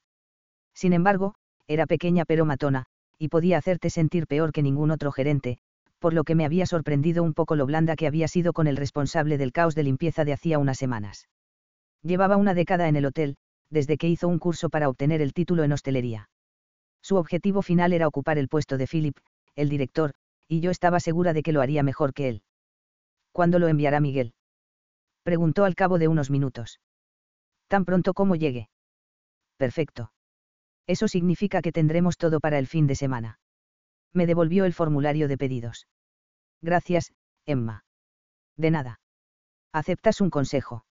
No te acerques al gimnasio en un rato. Eso despertó su interés. Por. Don Exigente está ahí dentro. Bueno, ahora tengo que ir a verlo se quitó las gafas y se puso de pie mientras intentaba alisarse el pelo para estar presentable. Decidió fingir que necesitaba acompañarme a recepción. Madre mía, susurró al pasar por delante por los grandes ventanales. Es él. Asentí, concentrada en observar el nuevo ángulo que estaba trabajando. Qué agradable es mirarlo. Lástima de esa boca. No es para eso la cinta adhesiva. Bromeó en el pasillo, sin detenerse. Oh, Dios mío, ahora me lo imagino frunciendo el ceño mientras. Qué mala eres. Me reí. Entonces lo miré, y una descarga eléctrica me recorrió al encontrarlo con los ojos clavados en mí. Separé los labios, inspirando con fuerza, y noté las mejillas calientes. Oh, el señor Santos va a tener un premio esta noche. Entendí por qué lo decía. Ver al señor Grayson resultaba afrodisíaco, y se estaba excitando, como yo. Y la forma en que me miraba no ayudaba. Tras inventarse una excusa, Valeria regresó a su despacho, abanicándose a cada paso. Menos de dos horas después cerré la puerta del apartamento de una patada, me deshice de la ropa y me metí en la cama para dormir un poco antes de las clases de la tarde. Al día siguiente me incorporé al segundo turno ya en perfecto estado, feliz de haber dormido una noche completa, aunque me hubiera acostado a las 3 de la mañana. Tener el tercer turno siempre hacía difícil retomar la normalidad, pero al menos había conseguido llevar a cabo una buena parte de mi proyecto final. Solo quedaban tres días de la reserva del señor Grayson, e iba a sentirme muy feliz cuando todo volviera a su cauce. Por lo general, que sonara el timbre del teléfono en recepción no era nada fuera de lo normal, pero cuando Shannon se echó hacia atrás y negó con la cabeza, supe de quién se trataba. No puedo hablar con gente como él, se quejó Shannon, con la espalda apoyada en la pared, mirando el aparato con horror. Los clientes enfadados le afectaban mucho, y, después de la primera noche, le asustaba incluso la posibilidad de tener un enfrentamiento con él. Vale, vale, ya me ocupo yo. Cogí aire, esbocé una sonrisa y contesté, Buenas tardes, señor Grayson, dije al auricular. Quiero una hamburguesa con queso. Sin rodeos, directo al grano. Oh, genial. No tenía que encargarme yo. Lo pondré en contacto con el servicio de habitaciones. No. Quiero que se encargue usted. Una vena empezó a palpitarme en la frente. Perdón. Los del servicio de habitaciones la jodieron anoche, refunfuñó. La quiero en su punto, y para ello es preciso que usted se asegure de que la hacen correctamente y me la entregue en cuanto esté lista. Sus exigencias iban más allá de mis obligaciones, pero estaba dispuesta a hacer cualquier cosa con tal de que estuviera contento y no gritara. Tapé el micrófono del teléfono con la mano e inspiré hondo mientras cerraba los ojos. Por supuesto. ¿Cómo la quiere? Después de anotar el pedido, dejé a Shannon al frente de la recepción mientras yo me dirigía a la cocina. Hola, Emma, me saludó Omar, el jefe de cocina, cuando entré. Hola, Omar, dije con una sonrisa. Estaba cortando verduras a una velocidad de vértigo, algo que yo nunca intentaría a menos que deseara hacer un viaje a urgencias. ¿Qué te trae por aquí? Tengo un pedido especial de un cliente, y necesito que se haga exactamente como él quiere. Con un rápido movimiento, la verdura se unió a un gran cuenco de acero inoxidable con otros ingredientes que ya esperaban ahí. Es del cliente del que he oído hablar. Sus caprichos han llegado incluso hasta aquí sonrió mientras se limpiaba las manos. Este no es el primer pedido que hace al servicio de habitaciones. Ah, sí, mencionó algo al respecto. Estaba acostumbrada a pensar que yo era la que se llevaba la peor parte de sus exigencias, pero estaba claro que no era la única, sino la única que lo hacía cara a cara. ¿Qué puedo hacer por ti? Preguntó. Necesito una hamburguesa con queso y patatas fritas, resumí antes de sumergirme en la lista de condiciones. La carne tiene que estar al punto, ni muy hecha ni cruda. Con una loncha de queso cheddar muy fina, tres tiras de bacon, mayonesa, ketchup, pepinillos, cebolla blanca, no roja, y tomate. El pan debe ser de maíz y estar bien tostado. Pues sí que es específico. Comentó, sacudió la cabeza y se dirigió a la despensa para sacar los ingredientes. Dímelo a mí. Hay más. Miré el papel otra vez. Las patatas fritas tienen que estar calientes y crujientes cuando las suba. Nada de florituras, por favor. Para que yo no pierda la cordura, hazlo todo exactamente como pide. Eso está hecho. Te avisaré cuando se la suban. Oh, no, no, no. Dije, lo detuve, negando con la cabeza. Tengo que esperar y subirla yo misma. ¿En serio? Sí, porque si no está bien, tendré que volver a bajar. Forcé una sonrisa mientras Omar movía la cabeza. Omar no pasó el pedido, se encargó de todo él mismo. Espero que así quede satisfecho el señor, dijo, dejando el plato en el carro. Gracias, Omar. No dejes que te pase por encima. Curvé los labios. Él. Nunca. Muy bien. Vete antes de que se enfríen las patatas. Con un último gesto, puse rumbo al ascensor de servicio y subí a su planta. El trayecto fue corto, ya que no había actividades nocturnas que me hicieran detenerme. Mientras empujaba el carrito por el pasillo, recé para que estuviera exactamente como él quería. Lo último que necesitaba eran más quejas. Después de un rápido golpecito, se abrió la puerta, y, como siempre, me quedé atónita por lo abrumadora que me resultaba su presencia. Todavía llevaba puesto el pantalón, el chaleco y la camisa, que se había remangado a la altura de los codos, y se había deshecho de la corbata y de la chaqueta. Su imagen consiguió que las mariposas de mi estómago se pusieran a aletear sin control. Todo era superlativo cuando estaba cerca de él. Porque el primer hombre que me había hecho sentir así tenía que tener la peor personalidad del mundo. Emma. Se hizo a un lado mientras sostenía la puerta abierta, lo que me pareció un poco extraño. Cogí la bandeja con cierta dificultad para no derramar la bebida, y accedí al interior. ¿Dónde lo pongo? En el escritorio. Me agaché para dejar la bandeja y luego me enderecé con ganas de irme. ¿Puedo ayudarlo en algo más esta noche? Espera, ordenó, impidiendo que lo empujara y me alejara. Enlacé las manos frente a mí y me quedé observando cómo levantaba la tapadera. Emitió un ronroneo de satisfacción al examinar las viandas. Primero probó una patata frita, y al parecer se quedó satisfecho con su estado, luego cogió la hamburguesa. En cuanto mordió, empezó a gemir. El sonido rozaba el erotismo, y me produjo un cosquilleo en la columna vertebral y una oleada de calor entre las piernas. ¿Qué coño? Está perfecta, dijo en voz baja y, por primera vez, agradecida. Esto sí que es una buena hamburguesa. Otro mordisco, y otro gemido que me debilitó las rodillas. Buen trabajo, Emma. Sabía que lo haría bien. Eso era un cumplido. Después de tanto tiempo, no estaba segura de que fuera capaz de algo así. Tuve que concentrarme, porque no estaba segura de por qué estaba teniendo una reacción tan extrema hacia él. Ese gemido, ese gemido me iba a hacer polvo si continuaba. Gracias, señor. Eso es todo. Necesitaba alejarme de allí y del magnetismo que lo rodeaba. Movió la cabeza mientras daba otro mordisco. ¿Quién es el responsable? ¿Por qué necesito que me haga una cada noche? Cada noche. Sus ojos se abrieron de par en par durante una fracción de segundo antes de que se aclarara la garganta. Puede que desarrolle una obsesión por las hamburguesas de queso con bacon. Si esta es su reacción a una hamburguesa con queso, por favor, hágame saber qué otra cosa le da placer y haré todo lo posible para conseguirla. Me miró con intensidad, con los ojos algo más oscuros, más profundos, mientras se chupaba un poco de salsa de la yema del pulgar. Me quedé paralizada, casi como si estuviera atrapada en las embriagadoras vibraciones que desprendía. Hay muchas cosas que me dan placer, Emma. El tono ronco de sus palabras hizo que mi cerebro sufriera un cortocircuito, sobre todo porque nuestros ojos estaban encadenados. No podía apartar la mirada, no podía pensar en ninguna respuesta, así que me quedé clavada en el sitio, hipnotizada, sintiendo un ardiente calor en la cara. Como por ejemplo, señor. Pregunté, mi voz apenas fue un susurro. Otro gemido ronco, pero esta vez no fue provocado por la hamburguesa de queso. Salga de aquí. Parpadeé, confusa, mientras él se sentaba tras el escritorio, con la atención centrada en el contenido de la bandeja. Obviamente, me había despedido, pero yo seguía aturdida por el repentino cambio en su estado de ánimo. Tardé un segundo en reaccionar antes de que mis pies se movieran y me alejaran de él.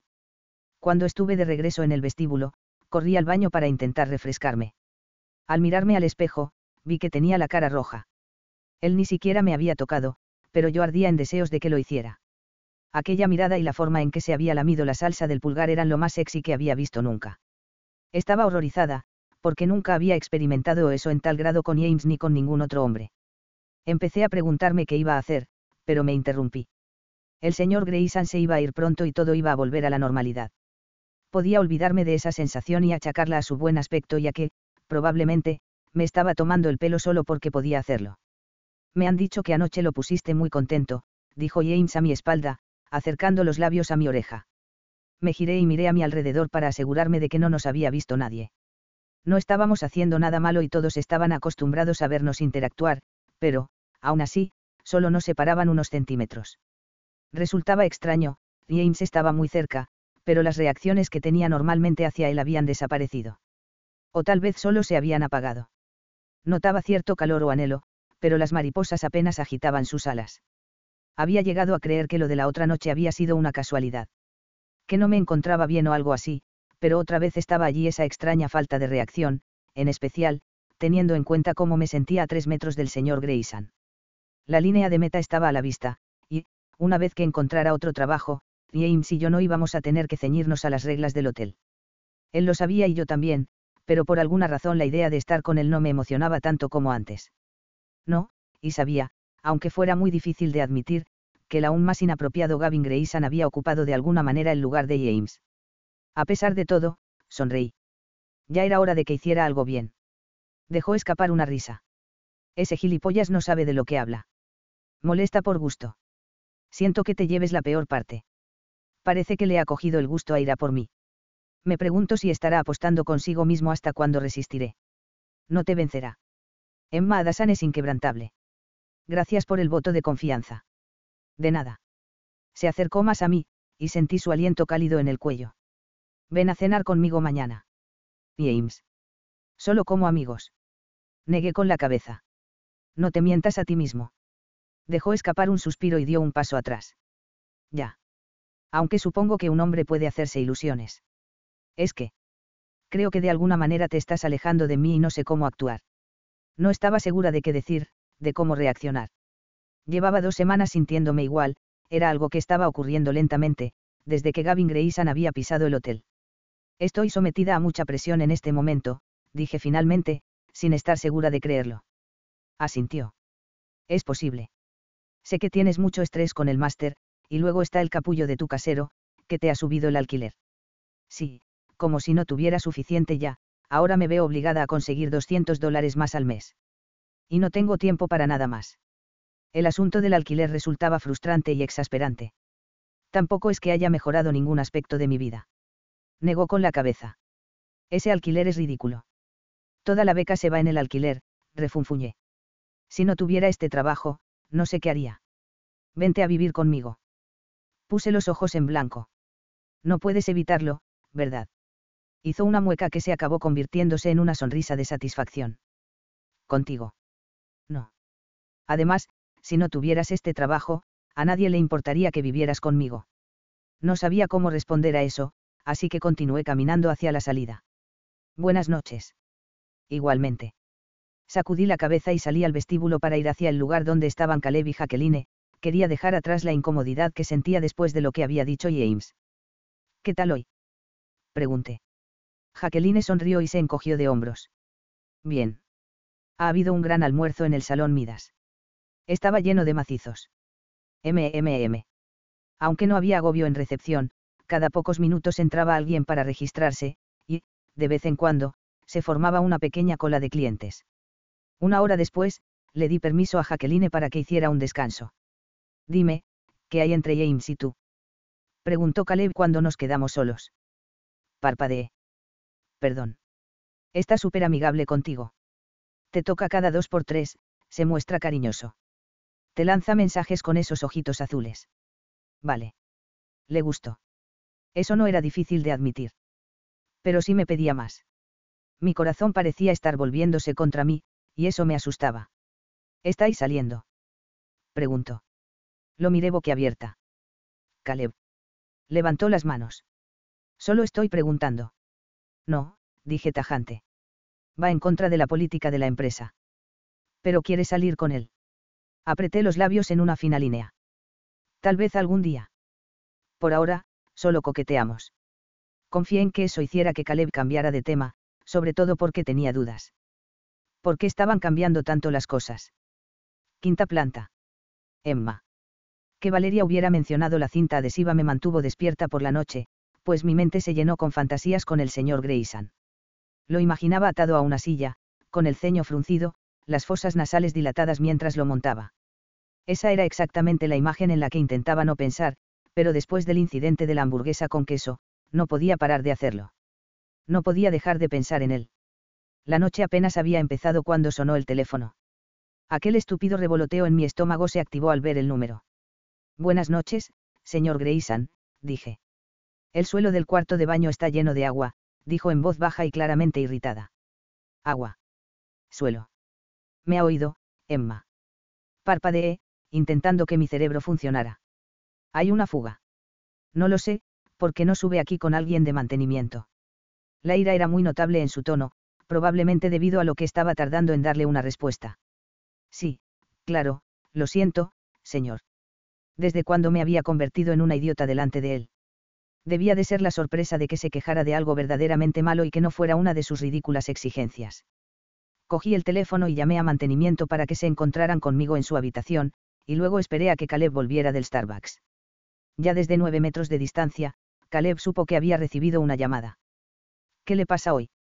preguntó mientras me tendía un café con leche recién hecho. Gracias. Se lo arrebaté de la mano. Puede que hoy sea un problema de verdad. Sí. Buena suerte. Tomé un rápido sorbo del café con leche. Espero regresar pronto. Cuando llegué a la planta 14 vi acercarse a Joe, el supervisor de mantenimiento, desde el ascensor de servicio. Hola, Emma, me saludó con una sonrisa. Hola. ¿Qué ha pasado? Solté un suspiro antes de extender la mano y llamar a la puerta. Ahora lo sabremos. La puerta se abrió de golpe y casi me caí por el impacto de verlo. Cada vez era más difícil soportarlo, no más fácil. El poder y la fuerza emanaban de él con una intensidad casi palpable. Por desgracia, también lo hacía su sexapil. Ya era hora, refunfuñó. Sujetó la puerta mientras yo y yo entrábamos, y mi compañero se dirigió directamente al cuarto de baño. Lo seguí, y abrí mucho los ojos al ver el agua que cubría el suelo. Vaya. Me alejé para que yo encontrara el problema, y me volví para enfrentarme al señor Grayson. Eso mismo, dijo. Mostraba un nivel de irritación diferente al que estaba acostumbrada. Esa vez estaba enfadado de verdad. Le pido disculpas por este inconveniente. Es que en este hotel no saben hacer nada bien. Preguntó, quitándose los gemelos. Nos llegó el tintineo del operario de mantenimiento, que trasteaba en el baño. Una vez más, mis disculpas. Empecé, pero me interrumpió. Estoy harto de tantas disculpas. Más de dos putas semanas de disculpas, y no hacen nada a derechas, se mofó. Si mi empresa estuviera dirigida como este hotel, no tendría trabajo. Son unos malditas idiotas incompetentes. Por favor, señor, su lenguaje es inapropiado. Estamos tratando de rectificar la situación. Ya me había cansado de sus insultos. No había necesidad de usar ese lenguaje, dado que estaba haciendo todo lo posible para resolver el problema y que se trataba de un accidente. La cuestión era que nada parecía hacerlo feliz, salvo dejarme la bronca. No debería haber ninguna situación, exclamó, mirándome fijamente mientras se arrancaba la corbata del cuello.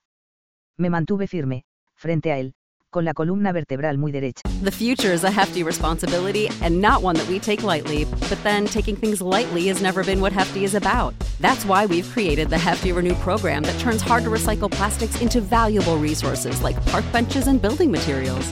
To participate, simply fill up an orange Hefty Renew bag with accepted items, tie it up, and drop it in with your regular recycling. That's it. It's that easy. It's time to rethink recycling with Renew. Particular valued resources may vary by geography. More info available at heftyrenew.com. Save big on brunch for mom, all in the Kroger app. Get 16 ounce packs of flavorful Angus 90% lean ground sirloin for $4.99 each with a digital coupon. Then buy two get two free on 12 packs of delicious Coca Cola, Pepsi, or 7UP, all with your card. Shop these deals at your local Kroger, less than five miles away. Or tap the screen now to download the Kroger app to save big today. Kroger, fresh for everyone. Prices and product availability subject to change. Restrictions apply. See site for details. Estoy de acuerdo, pero desgraciadamente la hay. Para compensar las molestias, nos gustaría ofrecerle una habitación mejor. No. Lo siento. No. Noté que me palpitaba una vena en la frente, y mi sonrisa siempre presente vaciló. A ese paso me iba a conducir al suicidio. Tal vez la idea de la cinta adhesiva no era tan mala. También es sorda, Emma. Se acercó a mí y se detuvo justo delante, invadiendo mi espacio personal, se echó hacia adelante, apoyando la mano en la pared junto a mi cabeza. A esa distancia, percibía su olor, y el muy capullo olía divinamente. Ya me ha oído, y salvo la inundación del baño, me gusta bastante esta habitación. Sus ojos me recorrieron de arriba abajo, y luego se humedeció los labios con la lengua. Tendrá que encontrar otra forma de compensarme. La sangre me subió a las mejillas mientras jugueteaba con el dobladillo de la chaqueta. Estábamos a unos centímetros de distancia y lo único que quería era dejarme hacia adelante y besarlo. El calor que emanaba de él encendía todos los nervios de mi cuerpo. Tenía que estar mal interpretándolo. No era posible otra opción. La extraña aceleración de mi pulso cuando lo veía, las mariposas en el estómago. Esa era solo otra reacción exagerada de mi cuerpo, que escuchaba y veía lo que quería y lo convertía en algo seductor. Estoy a su servicio, señor Grayson, dije, nerviosa. Estaba lo suficientemente cerca como para jurar que lo había oído gemir, algo que casi me hizo gemir a su vez por la oleada de calor que me recorrió. Se apartó de la pared y continuó desabrochándose la camisa. Fuera de aquí. Era la segunda noche que me despedía de la misma manera. Una chispa eléctrica parecía circular entre nosotros, hasta que, de repente, se volvía frío y calculador. Menudo capullo exigente, refunfuñé mientras volvía por el pasillo, maldiciendo su nombre al tiempo que me abanicaba la cara. Mis pasos se hicieron más lentos al llegar al ascensor y los latidos de mi corazón se fueron regulando. No me gustaba lo que me estaba haciendo, las dudas que me estaba provocando. Cada encuentro con él estaba destruyendo todo lo que creía saber y querer. Tratar con el señor Grayson me había llevado al punto de perder el sueño, a pesar de que necesitaba dormir. Entre su ira y su gran atractivo sexual, no podía aguantar más. Su estancia se prolongó una semana más, mientras yo rezaba desesperadamente para que se marchara y me dejara volver a la normalidad. Estaba cansada de lidiar con él, cansada de recibir sus broncas y cansada de sueños llenos de lujuria en los que era el máximo protagonista. Oye, ¿estás bien? preguntó James. MMM. Oh, estoy bien. ¿Estás segura? Pareces, desubicada. Intenté regalarle una sonrisa, pero la extraña pesadez en el pecho me lo impidió. Sí, solo estoy cansada. Parecía haber un muro invisible entre nosotros, pero eso no detuvo a James. Tal vez él no lo sintiera como yo. Era casi como si la barrera de mi espacio personal hubiera vuelto a la vida con él. Me pasó la mano por el brazo y se agachó para mirarme a los ojos. Tienes libre mañana. Descansa un poco. Solté un suspiro. Tengo clase a las nueve. Joder, qué mala suerte. Vale, entonces vete a casa y duerme, y mañana relájate bien por la noche. El sábado trabajas, así que descansa. Toda la ciudad estará intransitable por la carrera. Mierda, me había olvidado. Es durante el día, señaló. Usa el metro y todo irá bien. Sé que no te gusta cogerlo de noche, pero aún será de día cuando salgas. Asentí. Es cierto. Coger el metro ese día no era mala idea. ¿Cómo te está tratando Grayson últimamente? Preguntó tras un minuto de silencio. Grayson. Igual que siempre, nada grave. No me gusta nada que siempre te esté llamando, confesó James. Su habitual sonrisa se vio reemplazada por algo que no pude identificar, pero si la tensión de su mandíbula era una pista, no era bueno. También lo hace cuando no estoy, le recordé. Sí, pero no todas las noches. ¿Qué? Parpadeé. Todas las noches que estaba de turno había una llamada suya. Alguna queja, pero no son como las que te tragas tú. Me encogí de hombros y traté de disimular, pero me comía la curiosidad. Al señor Grayson le gustaba meterse conmigo. Tal vez solo soy su saco de boxeo favorito. Apretó los labios. Tal vez, pero no creo que sea eso. Fruncí el ceño y esperé a que se explayara, cosa que no lo hizo. Bueno, me voy. Diviértete esta noche, deseó, y se despidió con un gesto mientras se dirigía a la puerta. Oye, James. Dije, deteniéndolo. Se giró y me sonrió, y por primera vez mi cuerpo no respondió. Que tengas una buena noche. Y tú también. Una lágrima resbaló por mi mejilla cuando se alejó. Notaba un peso en el corazón, un peso que no había estado allí unas semanas antes. No había hecho nada malo, pero ya no me sentía conectada a él. ¿Qué me estaba pasando? Durante el descanso para el almuerzo fui al Starbucks del vestíbulo, para tomarme un café con leche y un sándwich mientras leía en el periódico las secciones de economía y estadística empresarial. Estaba muy concentrada, pensando en mi próximo proyecto, cuando me interrumpieron bruscamente. No sabía que los supervisores de hotel tuvieran un nivel académico tan alto, dijo una voz familiar y sarcástica, que me arrancó de mi nube y me aceleró el pulso. Basándome en mi experiencia de estas últimas semanas, pensaba que bastaba con tener el título de educación secundaria, y alguien que solo tenga la educación secundaria no sería capaz de entender ese artículo. Suspiré para contenerme y no enfrentarme a él. Ya que desea saberlo, señor Grayson, terminaré un máster en Administración y Dirección de Empresas dentro de unas semanas. No, esta no es una lectura estándar para una humilde empleada de hotel. Trabajo aquí para poder pagarme la comida y un lugar en el que vivir. Estoy cursando las últimas asignaturas además de trabajar 40 horas en el hotel cada semana. Por no hablar de todos los trabajos académicos que debo hacer, y aún así me las apaño para cocinar, limpiar y mantener una media alta. Me senté, me crucé de brazos y lo miré con los labios apretados. Parecía, sorprendido. Bien hecho, Emma. Sabía que era algo más inteligente que los demás, pero esto supera mis expectativas, comentó con su característico ceño fruncido. Eso solo me irritó más. Se estaba burlando de mí. Una vena palpitó en mi sien y lo miré con intensidad. Perdón. Tenía suerte de que no lo mordiera. Movió la silla del otro lado de la mesa, e invadió mi espacio personal. No me gustó nada la forma en que se me calentó la piel cuando su rodilla rozó la mía. Me parecía demasiado contradictorio con lo que mi mente sentía por él. Lo que trato de decir, Emma, es que lo que ha logrado es impresionante. Ha conseguido insultarme, señor Grayson, al insinuar que me consideraba inteligente, pero solo un poco. La he molestado. Interesante. Por supuesto que me ha molestado.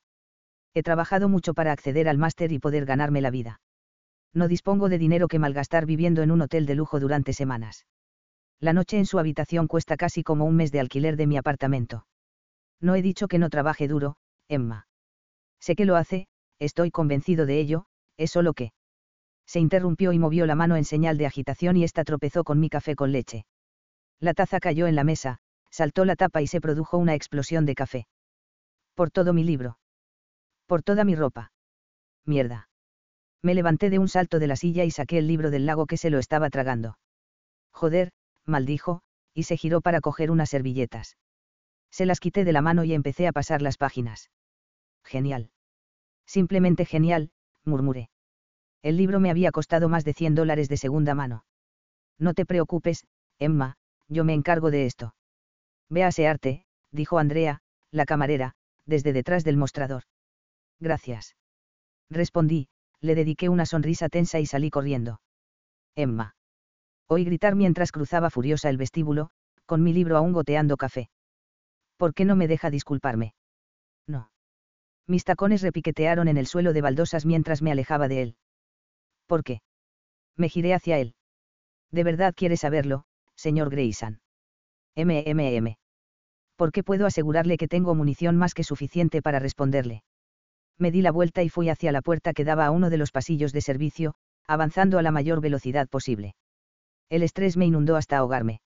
Sin embargo, oí sus pasos a mi espalda. Emma, puede detenerse. Por favor. Váyase.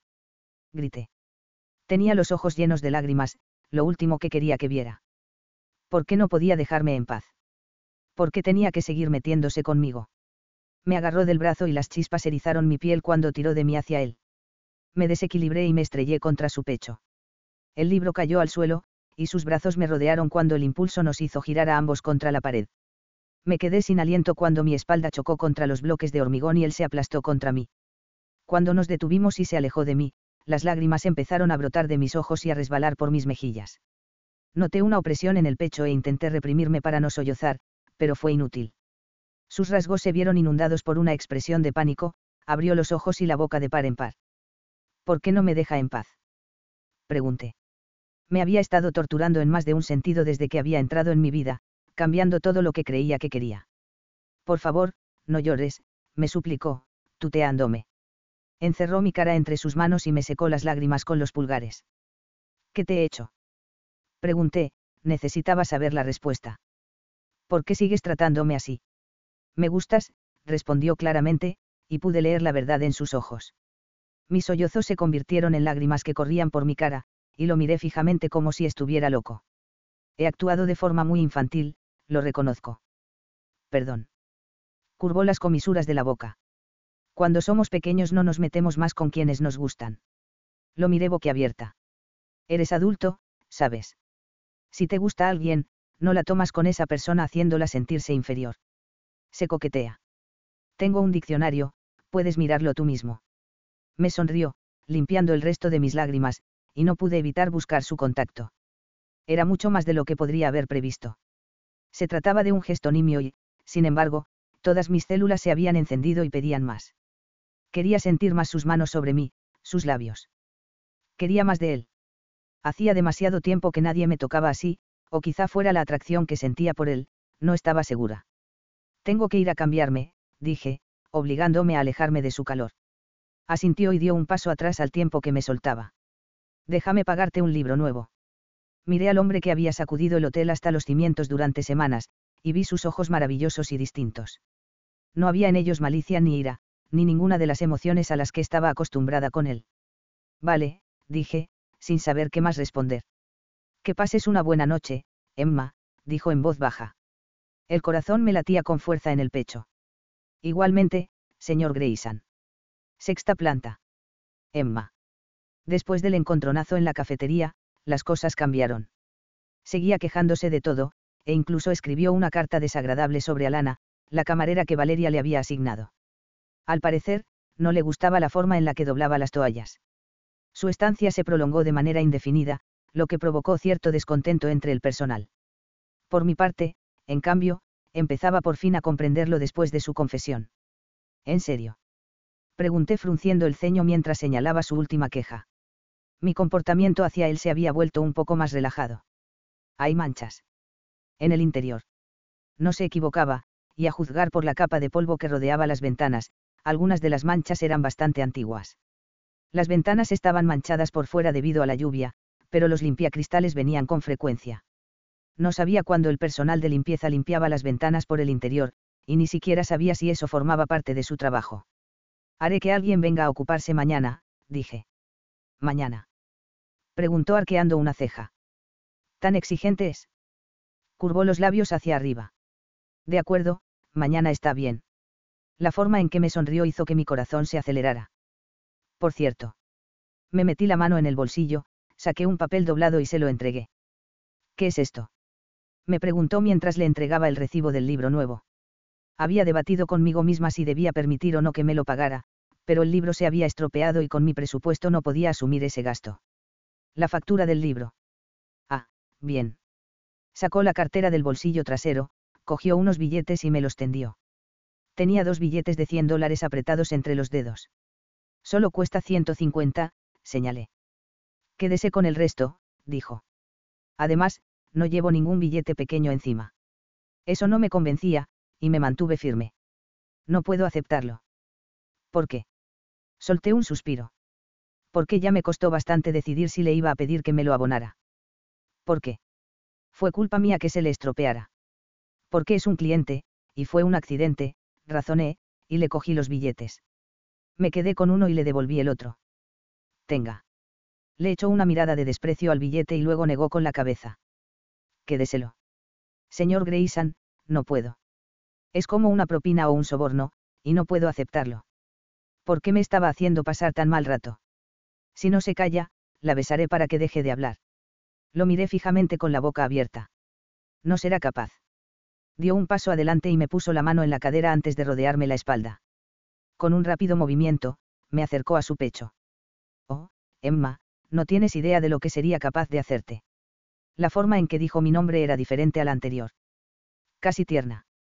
Apoyé las manos en su pecho sin acordarme ya de la factura y me estremecí al sentir su cuerpo contra el mío. Cada centímetro en el que nos tocábamos parecía más vivo y palpitaba presa de una necesidad que nunca había conocido.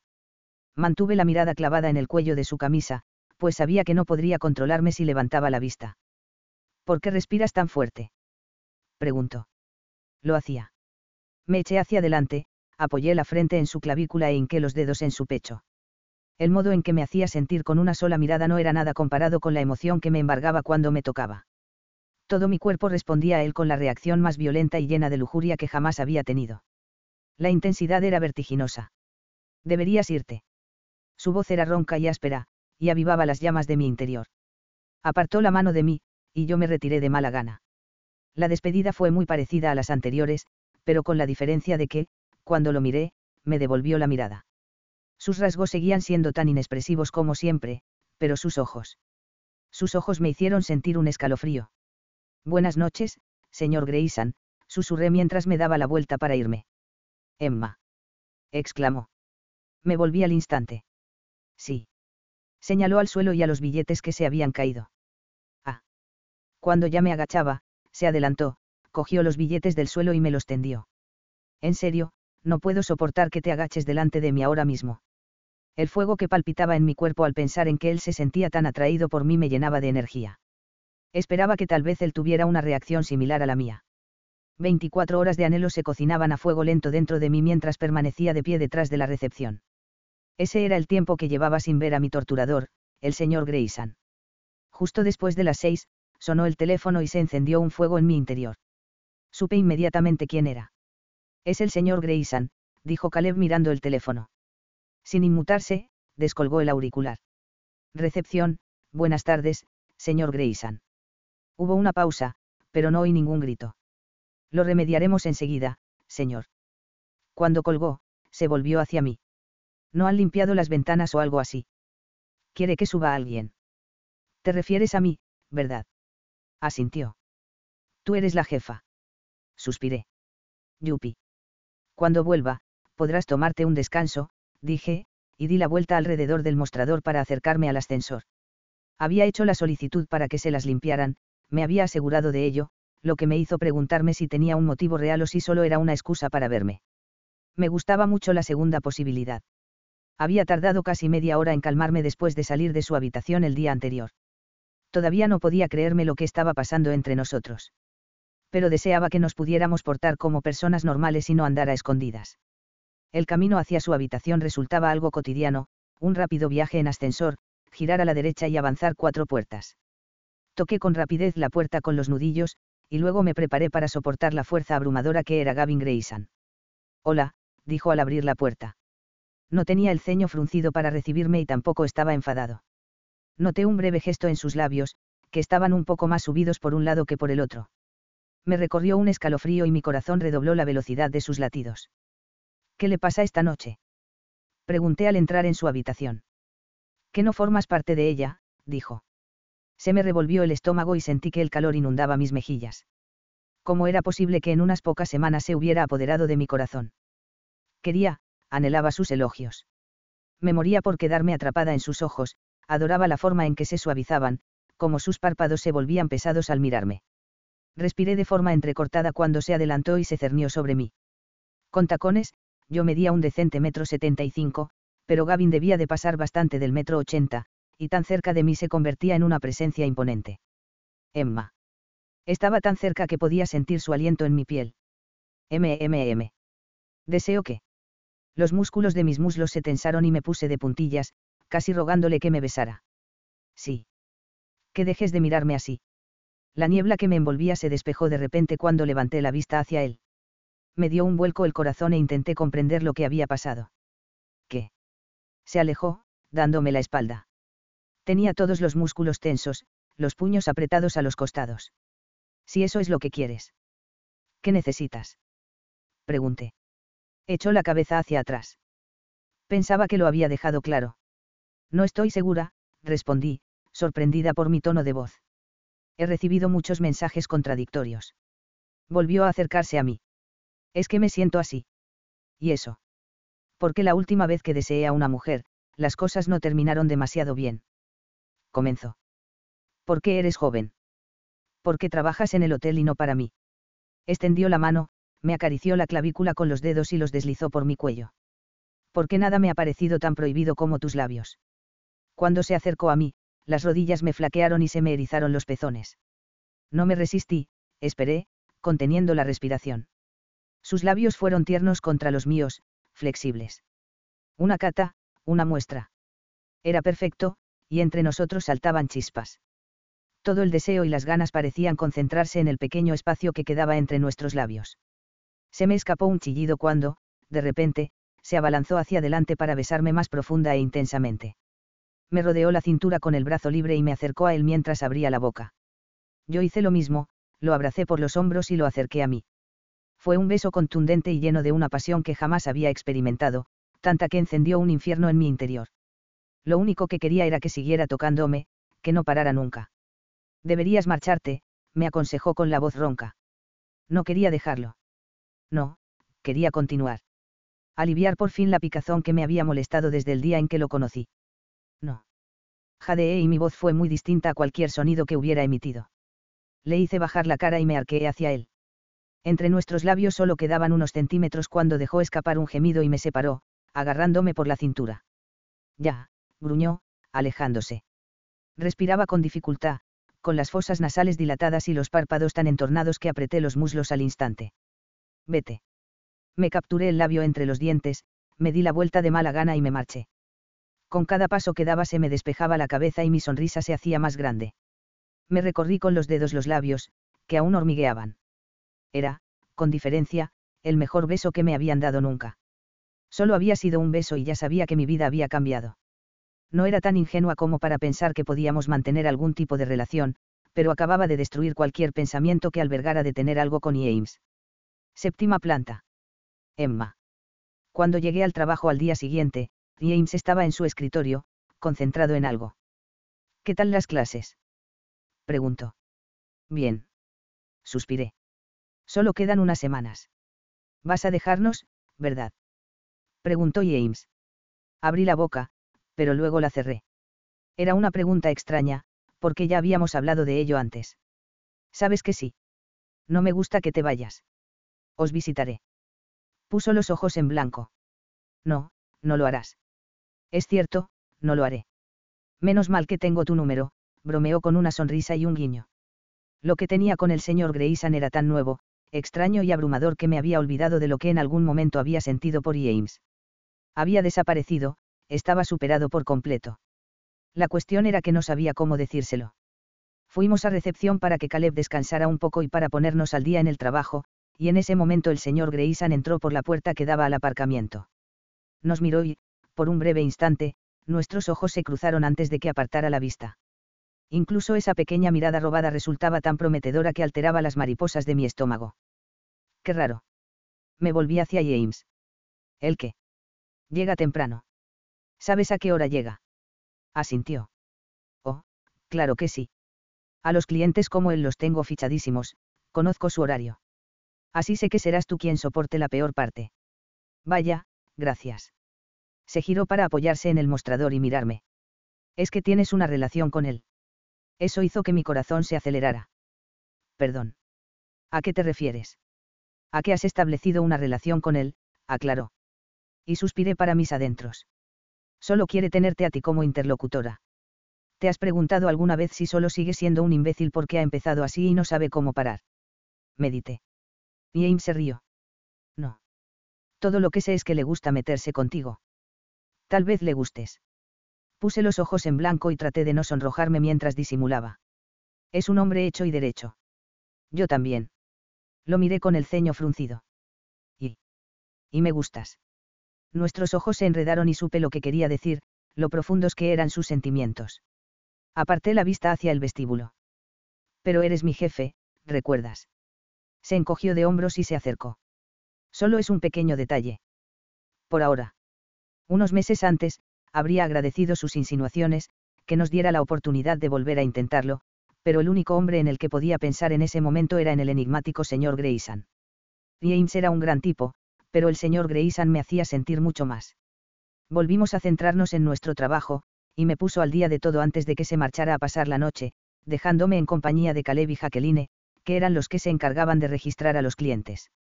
No pasó mucho tiempo antes de que el ya mencionado señor Grayson me llamara a su habitación. Se estaba quitando el reloj, la chaqueta había desaparecido ya, pero aún tenía el chaleco puesto. Rara vez se veía un traje de tres piezas, pero él lo llevaba todos los días, y yo disfrutaba al verlo. Sus trajes eran mis favoritos. Sexys y poderosos, como él. Observarlo era como ver un striptease privado. Y empecé a preguntarme qué aspecto tendría con vaqueros, cuando no llevaba traje. Tenía un torso bien formado, y podía imaginármelo perfectamente con unos vaqueros caídos a la altura de las caderas. Estaba perdida en mis apreciaciones, con los ojos clavados en su cuerpo y en la forma en que se movía. Emma, ¿me estás escuchando? Preguntó, arqueando una ceja. Estaba reprimiendo una sonrisa, y supe que me había sorprendido estudiándolo. De cualquier manera, eso no era bueno. Nerviosa, hablé sin pensar. Después de todo, esa es la respuesta para casi todo. Sí, claro, se estaba quejando una vez más del personal y de que todos somos unos imbéciles incompetentes. Me miró fijamente, con los ojos muy abiertos, antes de echar la cabeza hacia atrás y soltar una sonora carcajada que me hizo dar un respingo.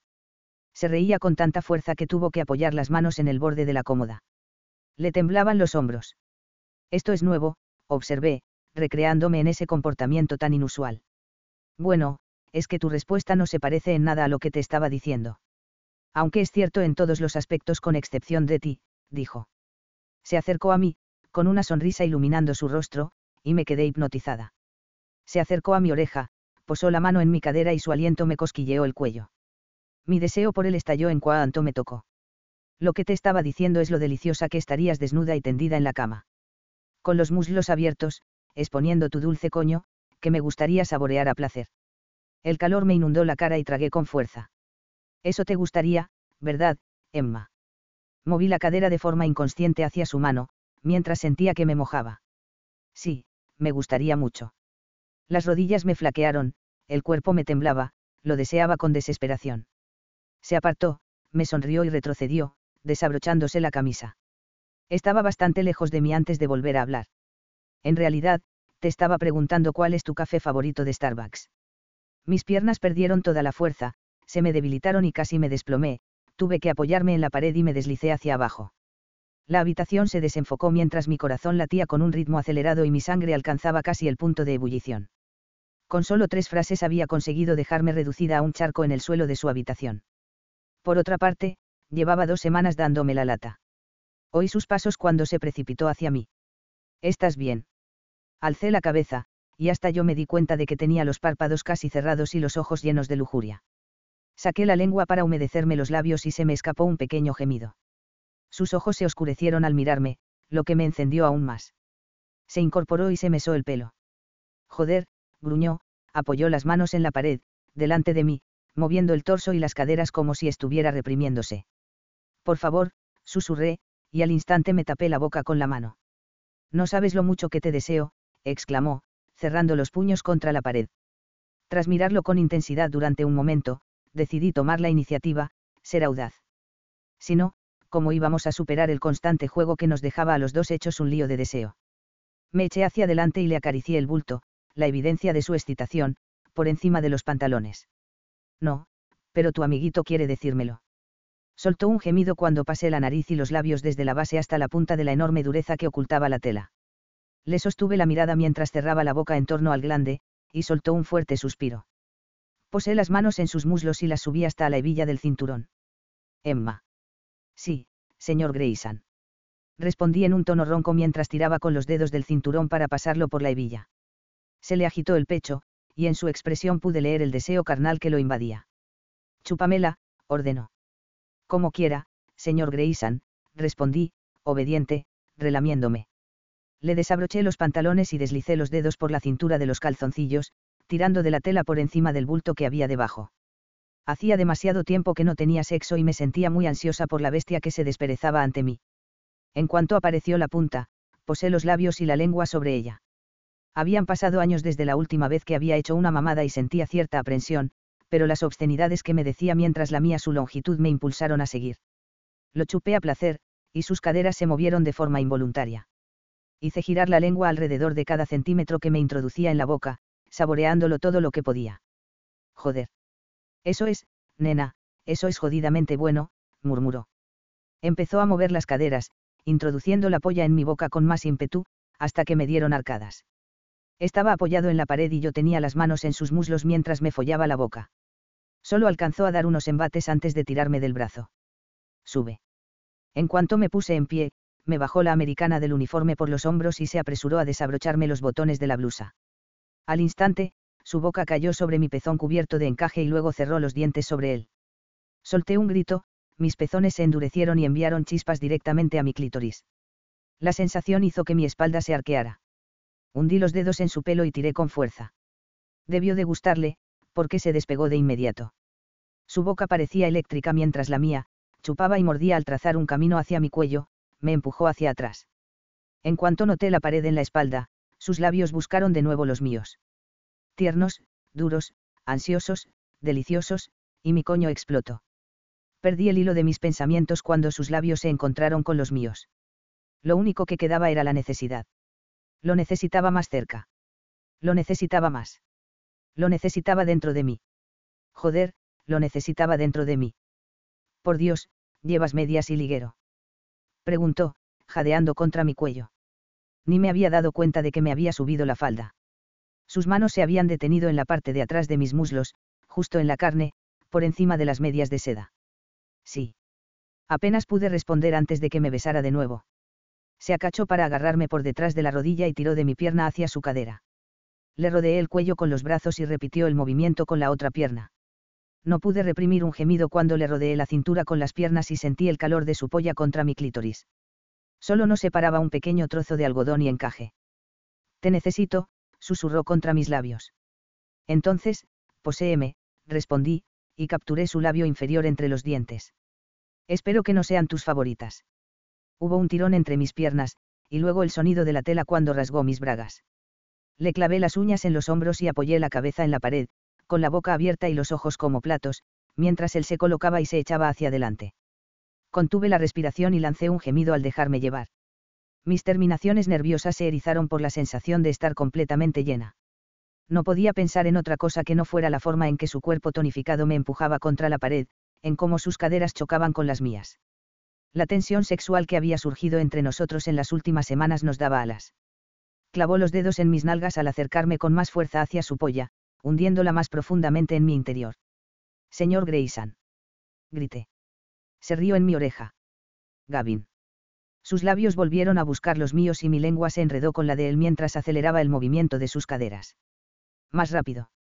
Más profundo. Llevándome directa a la locura. Me tensé y, de repente, todo estalló. Grité su nombre, palpitando en torno a él, sus embates no cesaban, implacables y salvajes. Joder, nena, me corro. Recobré la cordura después de un breve segundo. Espera. No estoy tomando la píldora. Grité, llena de pánico. Mierda. Maldijo. Hundió la mano a la desesperada entre nosotros y retiró su polla. Sus gemidos resonaron en la habitación mientras seguía moviendo agitadamente las caderas y su semen salpicaba la pared justo debajo de mi culo. Sentí algunas gotas en mi piel. Joder. Gruñó. Estuve a punto de correrme de nuevo al ver la expresión de su cara, tan contraída que parecía dolor, pero en sus ojos no había más que puro placer. Se echó hacia adelante y apoyó la frente en la mía un momento antes de apartarse de la pared y dejarse caer. Me hundí sobre su pecho cuando su espalda tocó el suelo. Los dos respirábamos con dificultad, y temía que se produjera un silencio incómodo, pero Gavin me hizo reír con la primera frase. Este hotel me va gustando más, dijo entre jadeos, enredando sus dedos en mi pelo. Sacudí la cabeza, sonriente. ¿Qué capullo eres? Se rió. Sí, pero me he metido dentro de ti. Has tenido suerte, me burlé. Creo que cada uno labra su propia suerte, y por lo tanto soy un hombre muy afortunado. Menos mal que te has retirado a tiempo, dije. Lo último que necesitaba era un embarazo no planificado. Me ha resultado difícil, créeme, confesó con un gemido. No correrme dentro de ti ha supuesto una tragedia. Compraré condones para la próxima vez. ¿La próxima vez? Pregunté. Una caja con muchos condones.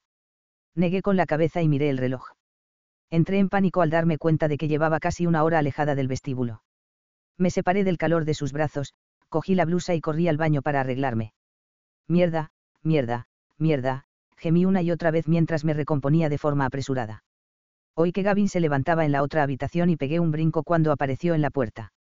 No debería haberlo hecho, dije de forma distraída. Emma. No puedo permitirme perder mi trabajo por sexo. Ni siquiera por un sexo así. Me miré en el espejo y me recogí el pelo en una coleta. Un sexo así. Curvó los labios en una sonrisa de satisfacción. Puse los ojos en blanco. Ya sabes que has estado genial. ¿Y tú? Se acercó a acariciarme la mejilla. ¿Qué te ha pasado hoy? Pregunté. Se le dibujó una expresión de confusión en el rostro antes de que se diera cuenta de lo que le estaba preguntando. No tengo café. Café. ¿En serio? Lo miré con el ceño fruncido mientras me abrochaba la blusa. Se encogió de hombros y me entregó la americana. Las camareras están superándose a sí mismas, así que tengo que agarrarme a un clavo ardiendo para que subas. Solo he visto que faltaba café. Eso es porque has amenazado con hacer que nos despidan a todos, le recordé con un suspiro. Tu excentricidad no tiene límites. Se agachó y me besó una última vez. Buenas noches, Emma. Eso fue suficiente para disolver un poco mi pánico. Buenas noches, Gavin. Con una coartada para mi ausencia, café, entre otras cosas, me dirigí de nuevo al vestíbulo. Shannon me miró fijamente mientras recorría el suelo de mármol, buscando en mí las cicatrices de la batalla. Miré a ver si había clientes a la vista y comprobé que el vestíbulo estaba vacío antes de empezar a despotricar sobre aquel capullo y su maldito café. Octava planta. Emma. Al día siguiente me desperté con un suave dolor entre los muslos y una sonrisa. Estar con Gavin había sido mejor que cualquiera de las fantasías que había tenido. En esas fantasías no había anticipado su fuerza e intensidad. También estaba esa sensación de inquietud en mi estómago. Había intentado disimular mi ausencia, pero me daba la impresión de que todos sabían que acababa de tener el orgasmo más potente de mi vida. No era que me arrepintiera de estar con él, ni mucho menos, pero necesitaba el trabajo. No acostarse con los clientes era la regla número uno del hotel, y yo la había roto. De alguna manera, ni siquiera podía lamentarlo. Las caricias de Gavin eran más excitantes que las de cualquier otro hombre. Gavin, dije en voz alta, y luego solté una risita. Me gustaba llamarlo por su nombre de pila y no por aquel estirado, señor Grayson. Era casi como si fueran dos personas diferentes. Mientras me enganchaba el liguero a las medias, recordé su reacción al verlo. Eran un artículo de lujo, aunque los comprara baratos, pero prefería usar liguero que pantis. No me molestaba si iba al baño, y me hacía sentir más confianza, aunque notar el aire en el clítoris la noche anterior había sido interesante y me había hecho preguntarme qué había hecho Gavin con mis bragas después de que me fuera. Quizá la próxima vez no me destrozara la ropa interior. Si había una próxima vez, claro. ¿Y si eso fuera todo? Una vez, y luego pasaba de mí mientras yo cambiaba para siempre.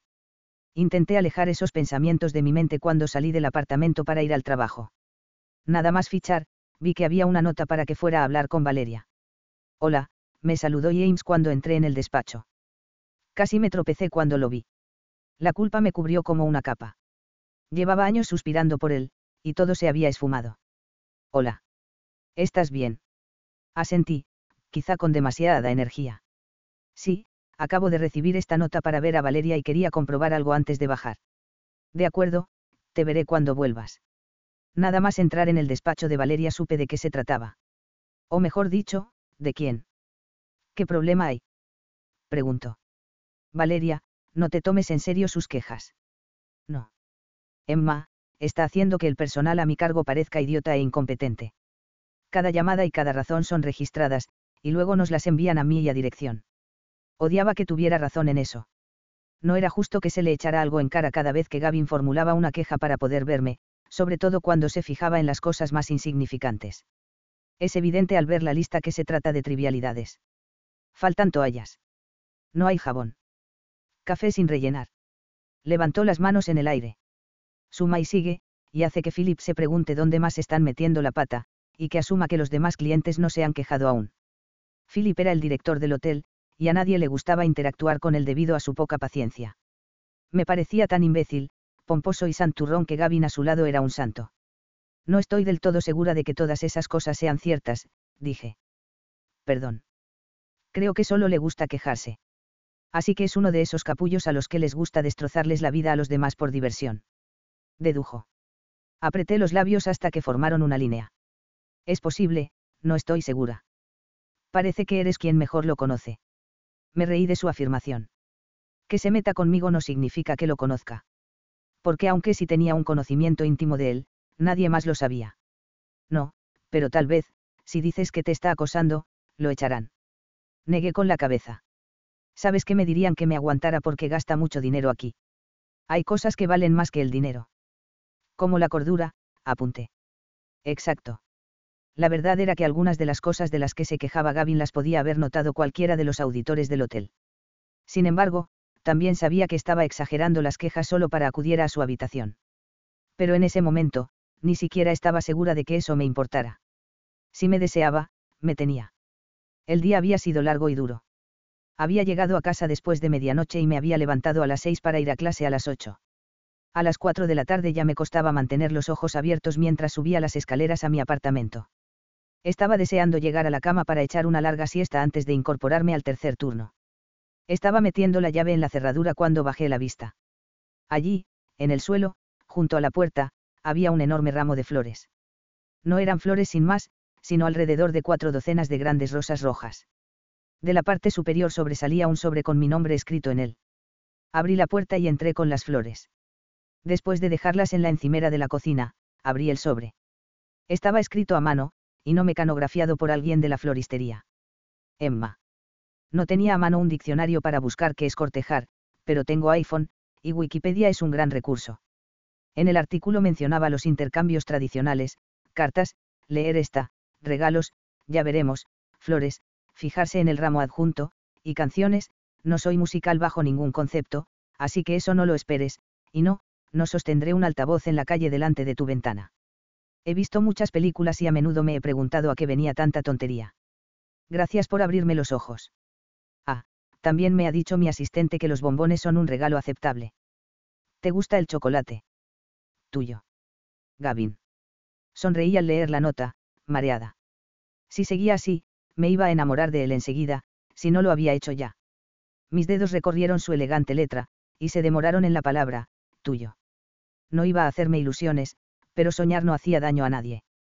Me pregunto cómo habrá conseguido mi dirección. Comenté a las flores, acercando la nariz al ramo. El olor era fuerte y embriagador. Por otra parte, estaba hablando de Gavin Grayson. Tenía sus trucos. Después de dormir un par de horas, me levanté y me preparé. Me dio un vuelco el corazón cuando volví a ver las rosas. Las olí una última vez antes de salir. Lo triste era que Gavin ya estaría dormido y no sabía cuándo iba a poder darle las gracias. Aunque las flores eran una prueba, al menos para mí, de que quizá quería algo más de mí. ¿Por qué tienes esa sonrisa? Preguntó James cuando entré en el despacho. Mi sonrisa se borró lentamente y una pesadez se instaló en mi pecho. Gavin se había apoderado de todos los aspectos de mi vida en poco tiempo. Me daba vergüenza admitir que me había olvidado de James por completo. Por ahora estoy sonriente. Veremos cuánto me dura hasta que la somnolencia se apodere de mí. No hay nada malo en ello. Me gusta verte sonreír. Se acercó a mí y yo retrocedí de forma inconsciente. Frunció el ceño ante mi movimiento. Emma. Hice un gesto por encima del hombro mientras iba hacia la puerta del vestíbulo. Necesito salir de aquí. Asintió y se aclaró la garganta, pero pude notar su decepción. Bien. Buenas noches. Buenas noches. La incomodidad era palpable, pero seguramente fuera lo mejor.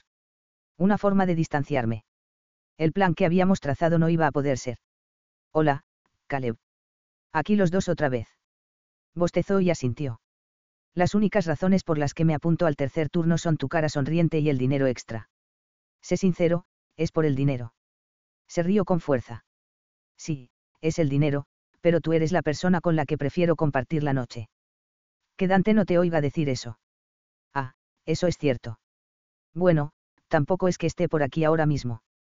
La pareja de Caleb era jefe de camareros de un exclusivo restaurante del centro, y por eso le gustaba tanto tener el segundo turno. Así, sus horarios eran más compatibles. Horas más tarde, las sonrisas se habían esfumado y Caleb volvía a darse una palmada en la cara. ¿A qué hora vuelve a abrir Starbucks? Pregunté, mirando con anhelo el vestíbulo, hacia la tienda cerrada y a oscuras. No lo bastante pronto. Con un suspiro, me aparté del mostrador. Voy a ponerme con el informe. Intentaré no dormirme, pero no garantizo nada. Siempre nos queda el café de la sala de descanso, señalé. Se volvió hacia mí, con los ojos entrecerrados. Eso no es néctar de los dioses. No pronuncies esas palabras blasfemas. Los dos nos echamos a reír.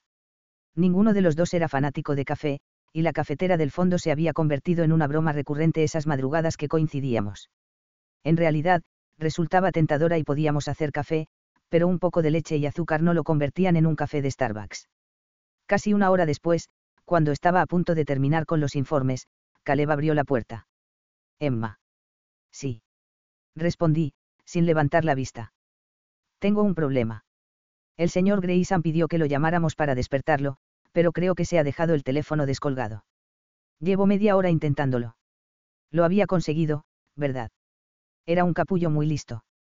¿Quieres que vaya a despertarlo? No. Pregunté con un gemido. Por favor. Me rogó, poniendo su mejor expresión de cachorro desvalido. Puse los ojos en blanco y suspiré, asegurándome de guardar el informe antes de levantarme. De acuerdo, pero me debes una. De acuerdo, prometió, salí al vestíbulo y me dirigí al ascensor. Era un truco, lo sabía. Gavin era muy listo. Cuando llegué a la habitación, apenas tuve que llamar para que él abriera la puerta de un tirón, sin más ropa que una toalla alrededor de la cintura y una sonrisa de oreja a oreja. Todavía le caían las gotas de agua de la ducha. No puedo quedarme, solté de inmediato, crucé el umbral y cerré la puerta. No lo oí dar un paso detrás de mí, pero pude sentirlo.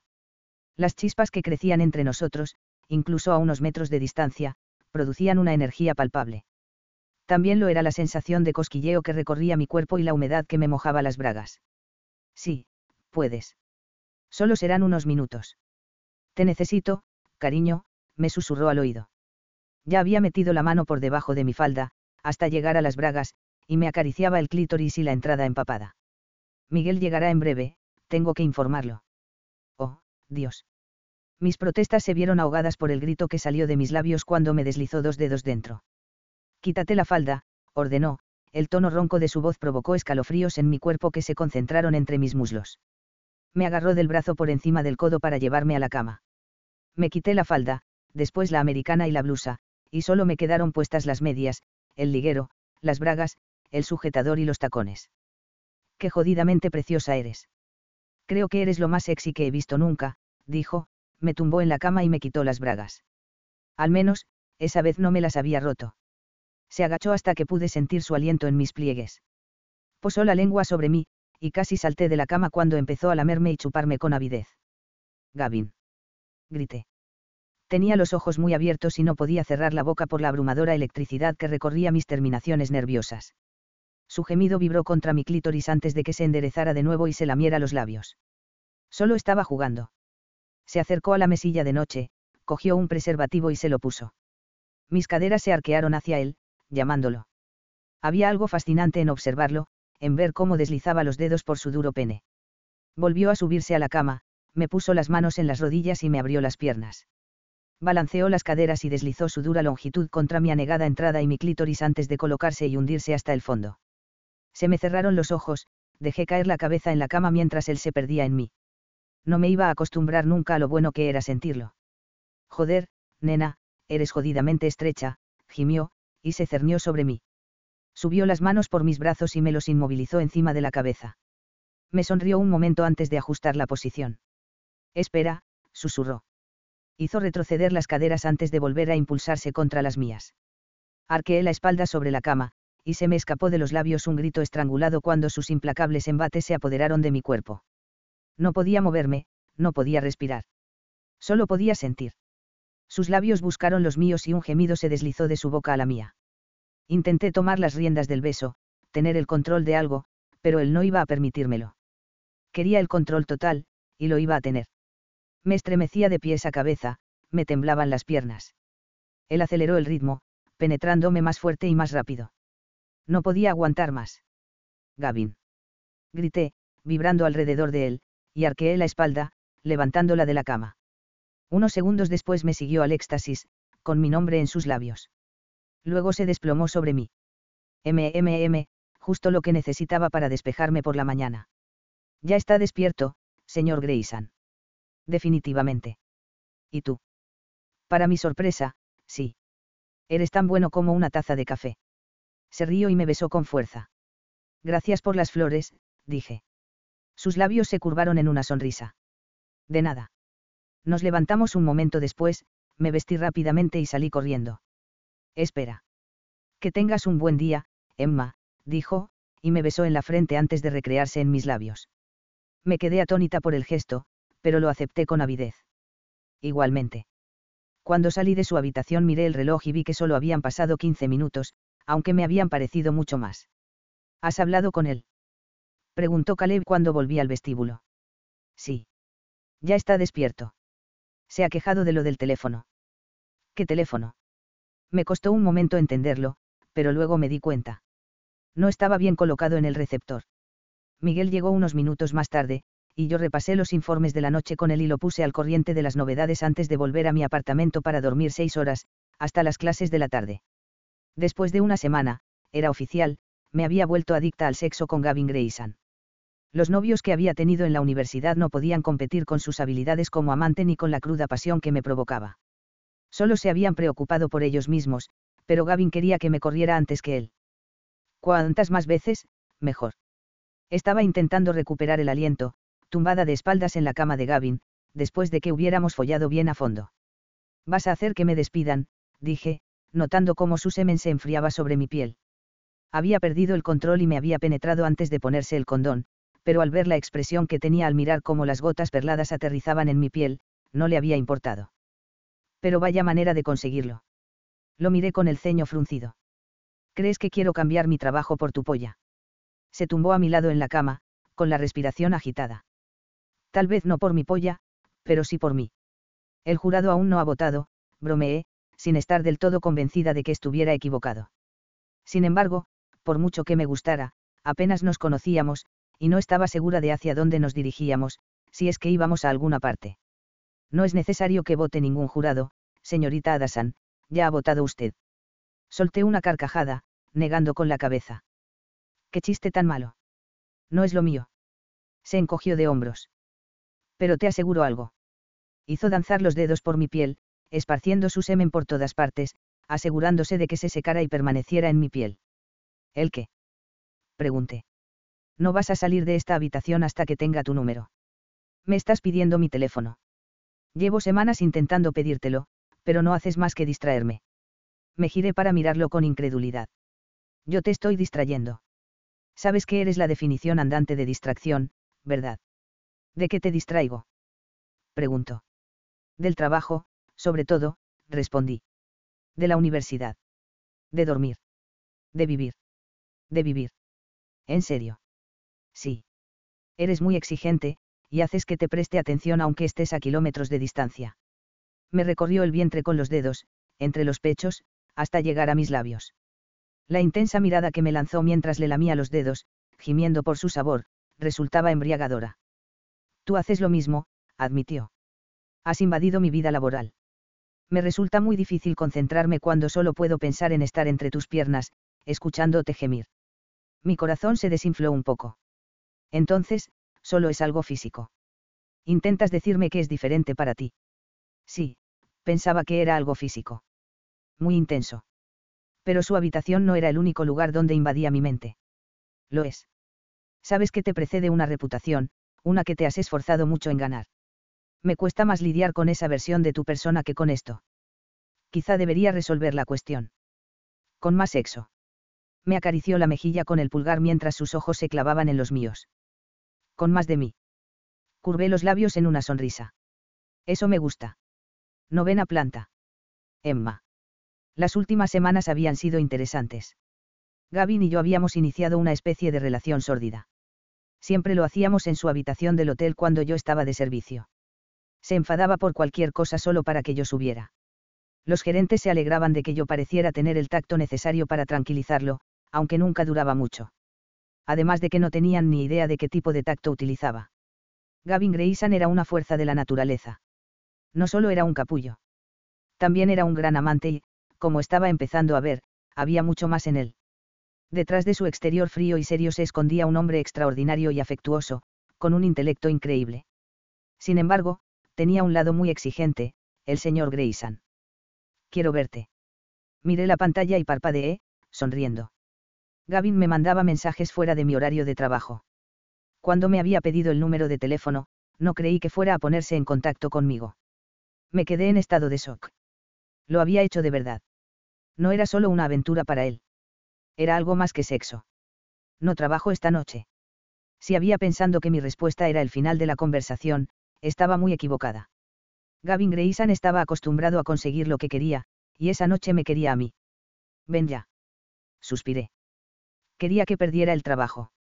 Ya era bastante malo que hubiera estado acostándome con él en la habitación del hotel durante las horas de trabajo. Ya me sentía enferma por lo que podía pasar cuando, o si, se descubriera lo que hacíamos en su habitación. Sabes que no puedo. Vale. Entonces, vamos a cenar. Una cita. Lo decía en serio. Se me aceleró el pulso. Tenía muchas ganas de tener una cita con él, pero no podía salir aunque hubiera querido. Así que, en su lugar, le ofrecí otra alternativa, una con la que mi conciencia me permitía seguir viviendo. Tengo que preparar una tarea. 415 Cherry Stiap 12. Le escribí mi dirección porque no sabía si la había guardado cuando me había enviado las flores. La pelota estaba en su tejado. No tenía tiempo para entretenerlo ni para cumplirle los caprichos. Si me deseaba, iba a tener que venir a buscarme. No albergaba muchas esperanzas de que lo hiciera, pero deseaba desesperadamente que diera el paso. Solo para demostrarme que era algo más que un polvo conveniente. ¿Qué significaba para él más que lo que teníamos en el hotel? Unas horas más tarde, me encontraba en el sofá, con los pantalones de deporte y una camiseta de tirantes, el pelo recogido en un moño con mechones sueltos y rodeada de papeles. Estaba tan absorta en mi proyecto que casi no oí que llamaban a la puerta. Por supuesto, la televisión estaba encendida y ahogaba cualquier sonido. Un poco molesta, me levanté de entre el mar de papeles y fui a la puerta. Decir que me sorprendió ver a Gavin allí era un gran eufemismo. Eran más de las nueve de la noche. No había respondido, así que no esperaba que apareciera. Me quedé ahí, mirándolo fijamente. ¿Qué haces, Gavin? Estás siendo muy maleducada, Emma, dijo. Eso pareció arrancarme del estado de shock, y me aparté para dejarlo entrar. Me sonrió al entrar. Estás muy guapa. Miré mi ropa y deseé haberme puesto otra. Estoy preparando una presentación para clase. No creía que fueras a venir. He dicho que estás muy guapa. Me gusta tu look. Es mucho mejor que esa estirada ropa de supervisora. Pareces más tú. No quiero decir que no me guste lo que usas de uniforme, pero solo es porque normalmente oculta debajo ese liguero. Lo dice el estirado hombre de los trajes de marca de tres piezas, respondí, ignorando su comentario sobre lo mucho que le ponían mis medias.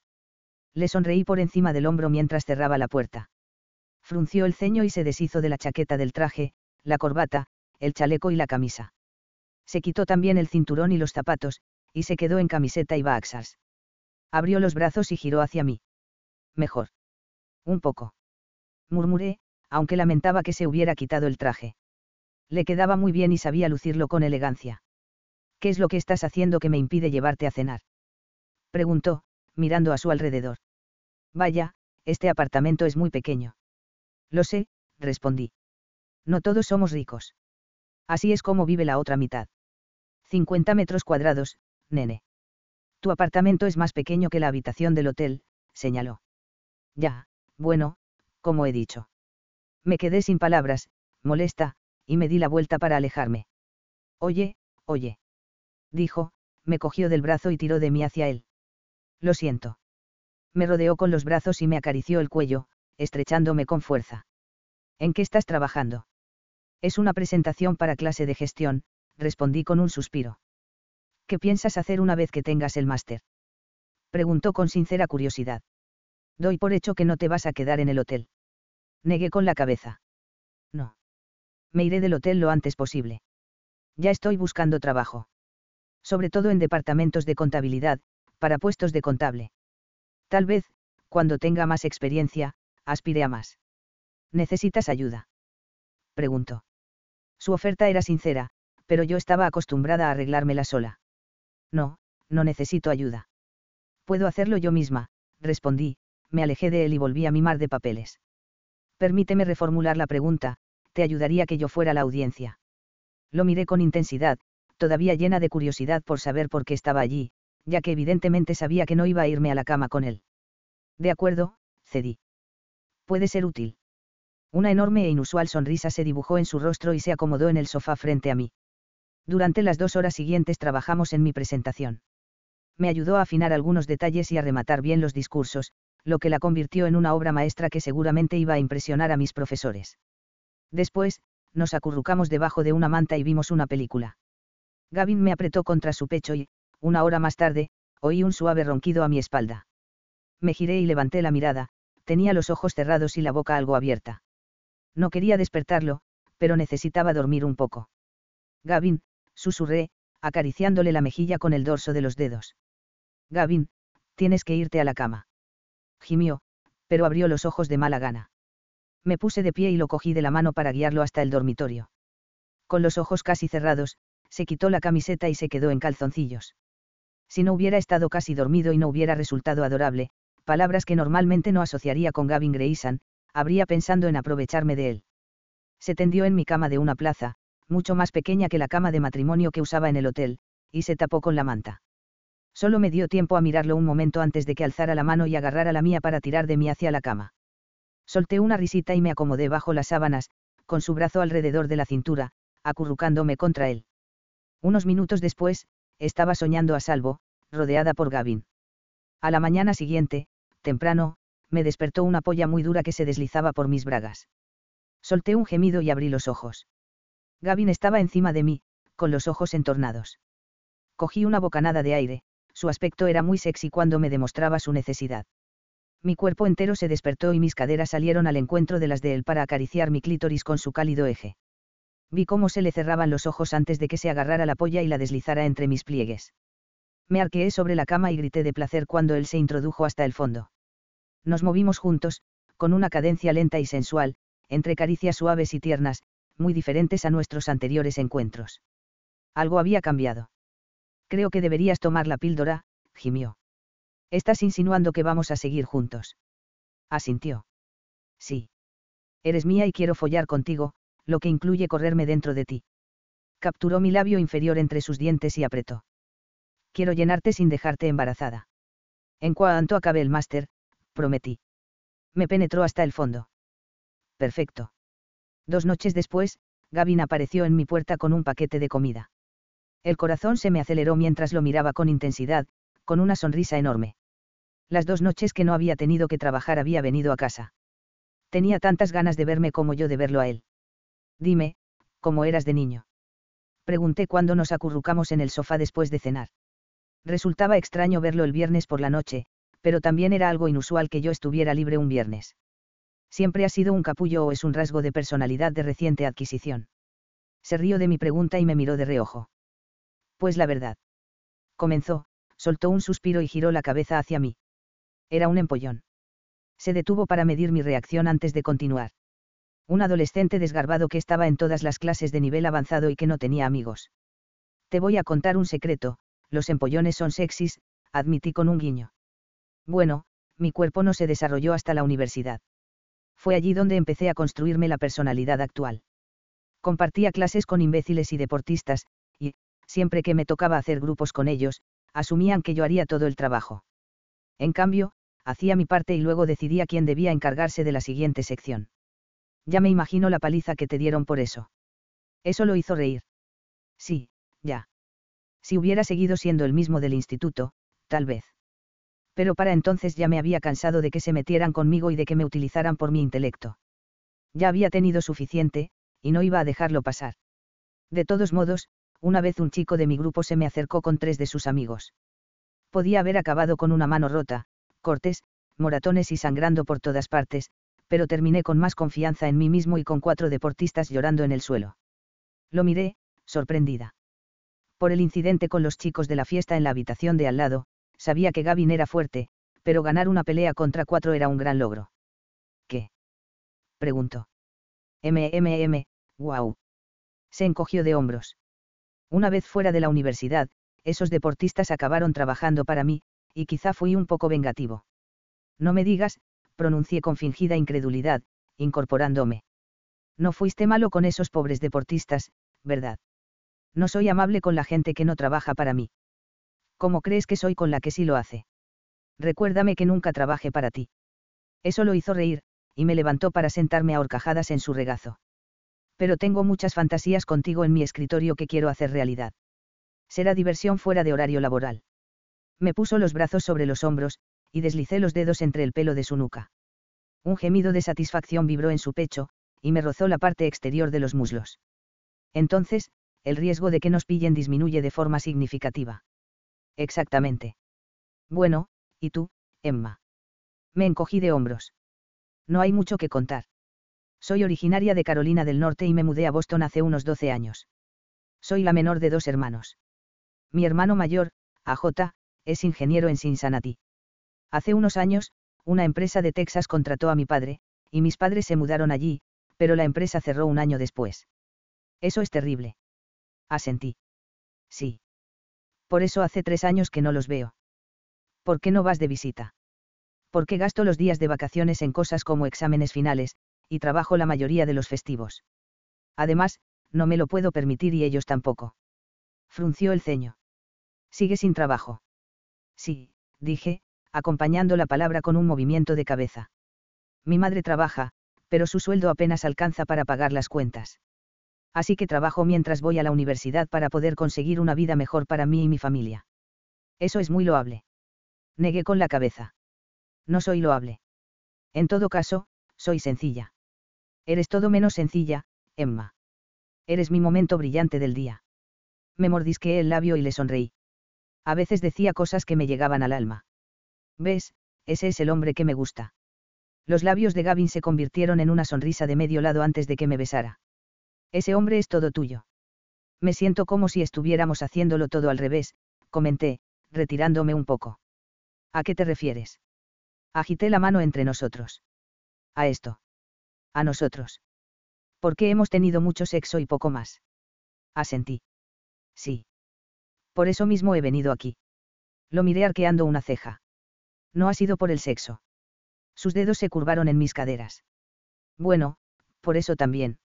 Después de todo, es tenerte a menos de tres metros de mí y excitarme. Pero quiero más que eso contigo. En un arrebato de excitación, le di una palmada en el pecho. Tengo una idea. Vamos a jugar a las 20 preguntas. Creo que nunca he jugado a eso, dijo. Es fácil. Podemos alternar. Yo te hago una pregunta, luego tú me la haces a mí, y así los dos podemos responder. Asintió. Muy bien. Me puse el dedo contra los labios y tarareé para mí misma. ¿Qué te gusta hacer en tu tiempo libre? Antes de conocerte. Se acomodó de nuevo en el sofá mientras pensaba en ello. Ahora el trabajo ocupa gran parte de mi tiempo, pero antes me encantaba ir a Cesar Creek y pescar. ¿Dónde está eso? En Ohio. Al noreste de Cincinnati. Fue hace mucho tiempo, cuando estaba en el instituto. Cuando tenía tiempo para sentarme en un barco y no pensar en nada. Cuando viviste allí. Es donde crecí. Luego me fui a la universidad, y solo vuelvo para visitar a mi familia. Hermanos. Pregunté. Tengo una hermana pequeña, Samantha, que es enfermera, y a mis padres. Los dos teníamos familia en la zona de Cincinnati. Eso era conveniente.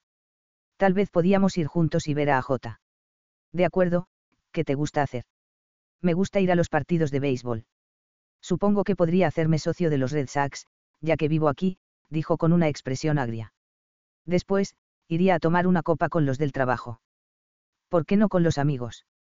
Eres la única amiga que tengo en Boston, reconoció con una sonrisa de pesar. ¿A ti qué te gusta hacer en el tiempo libre? Sinceramente, no sé qué es eso. Suspiré y moví las manos por su pecho, adoraba la sensación que me provocaba que subiera y bajara de forma lenta y constante debajo de mis dedos. He estado trabajando y estudiando a jornada completa durante los últimos seis años. Cuando hay descansos entre semestres, intento relajarme y ver Netflix. Si hace buen tiempo, me gusta ir a la playa y sentarme a mirar el agua. ¿Solo la miras? Preguntó. ¿No te bañas? El agua está jodidamente fría, dije riendo.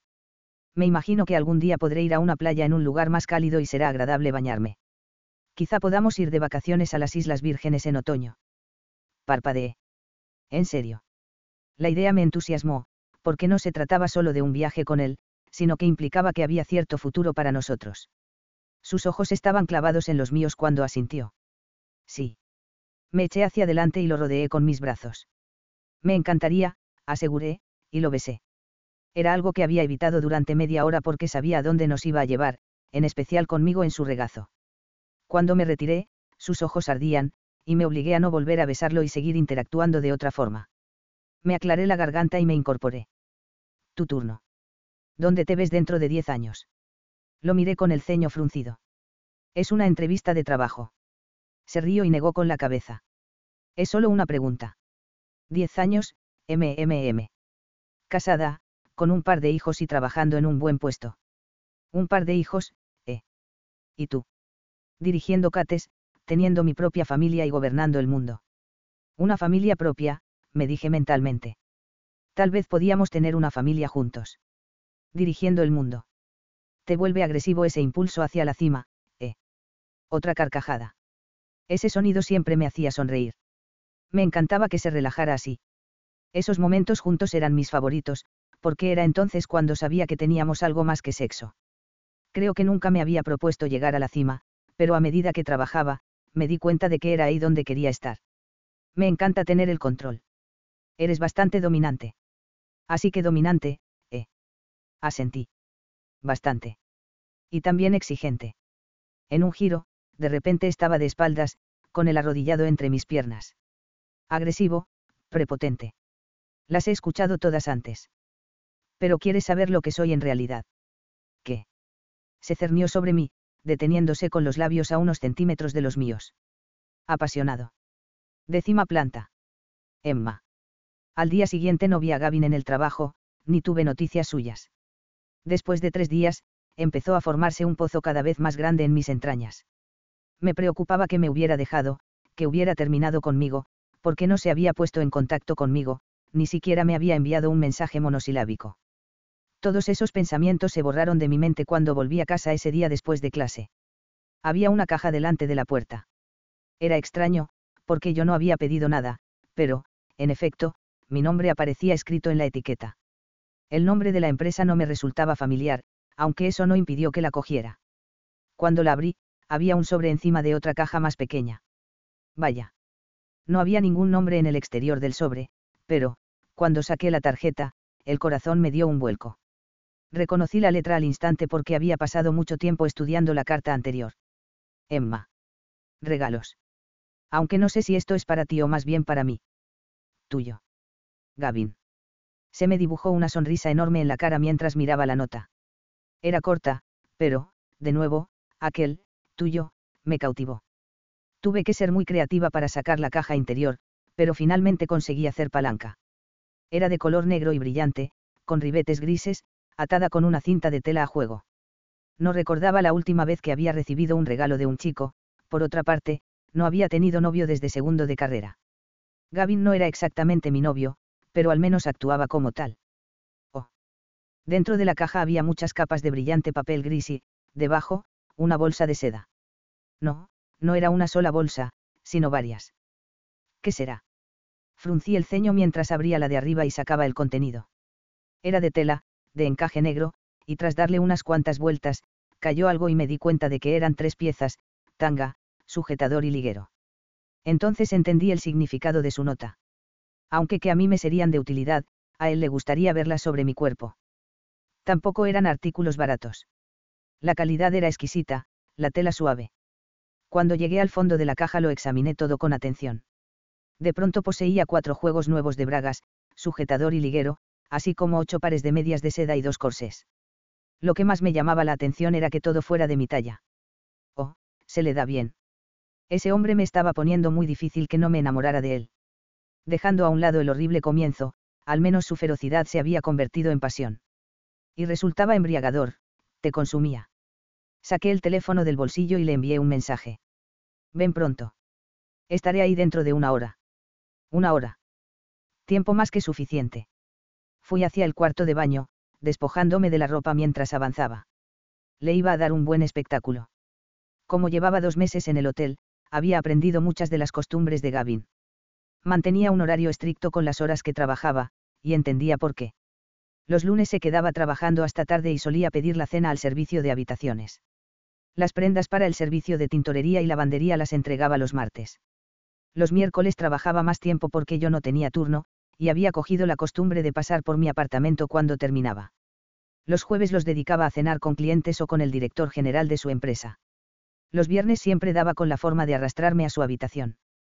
Los sábados eran un comodín, todo dependía de si tenía que ir al despacho o no. Los domingos por la noche estaba libre y había empezado a pasarlos conmigo.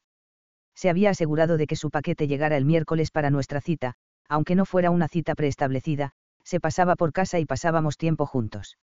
Las medias se deslizaron por mis piernas con la misma suavidad que si fueran de mantequilla. Por alguna razón, me sentía más poderosa con ese conjunto nuevo que con los otros.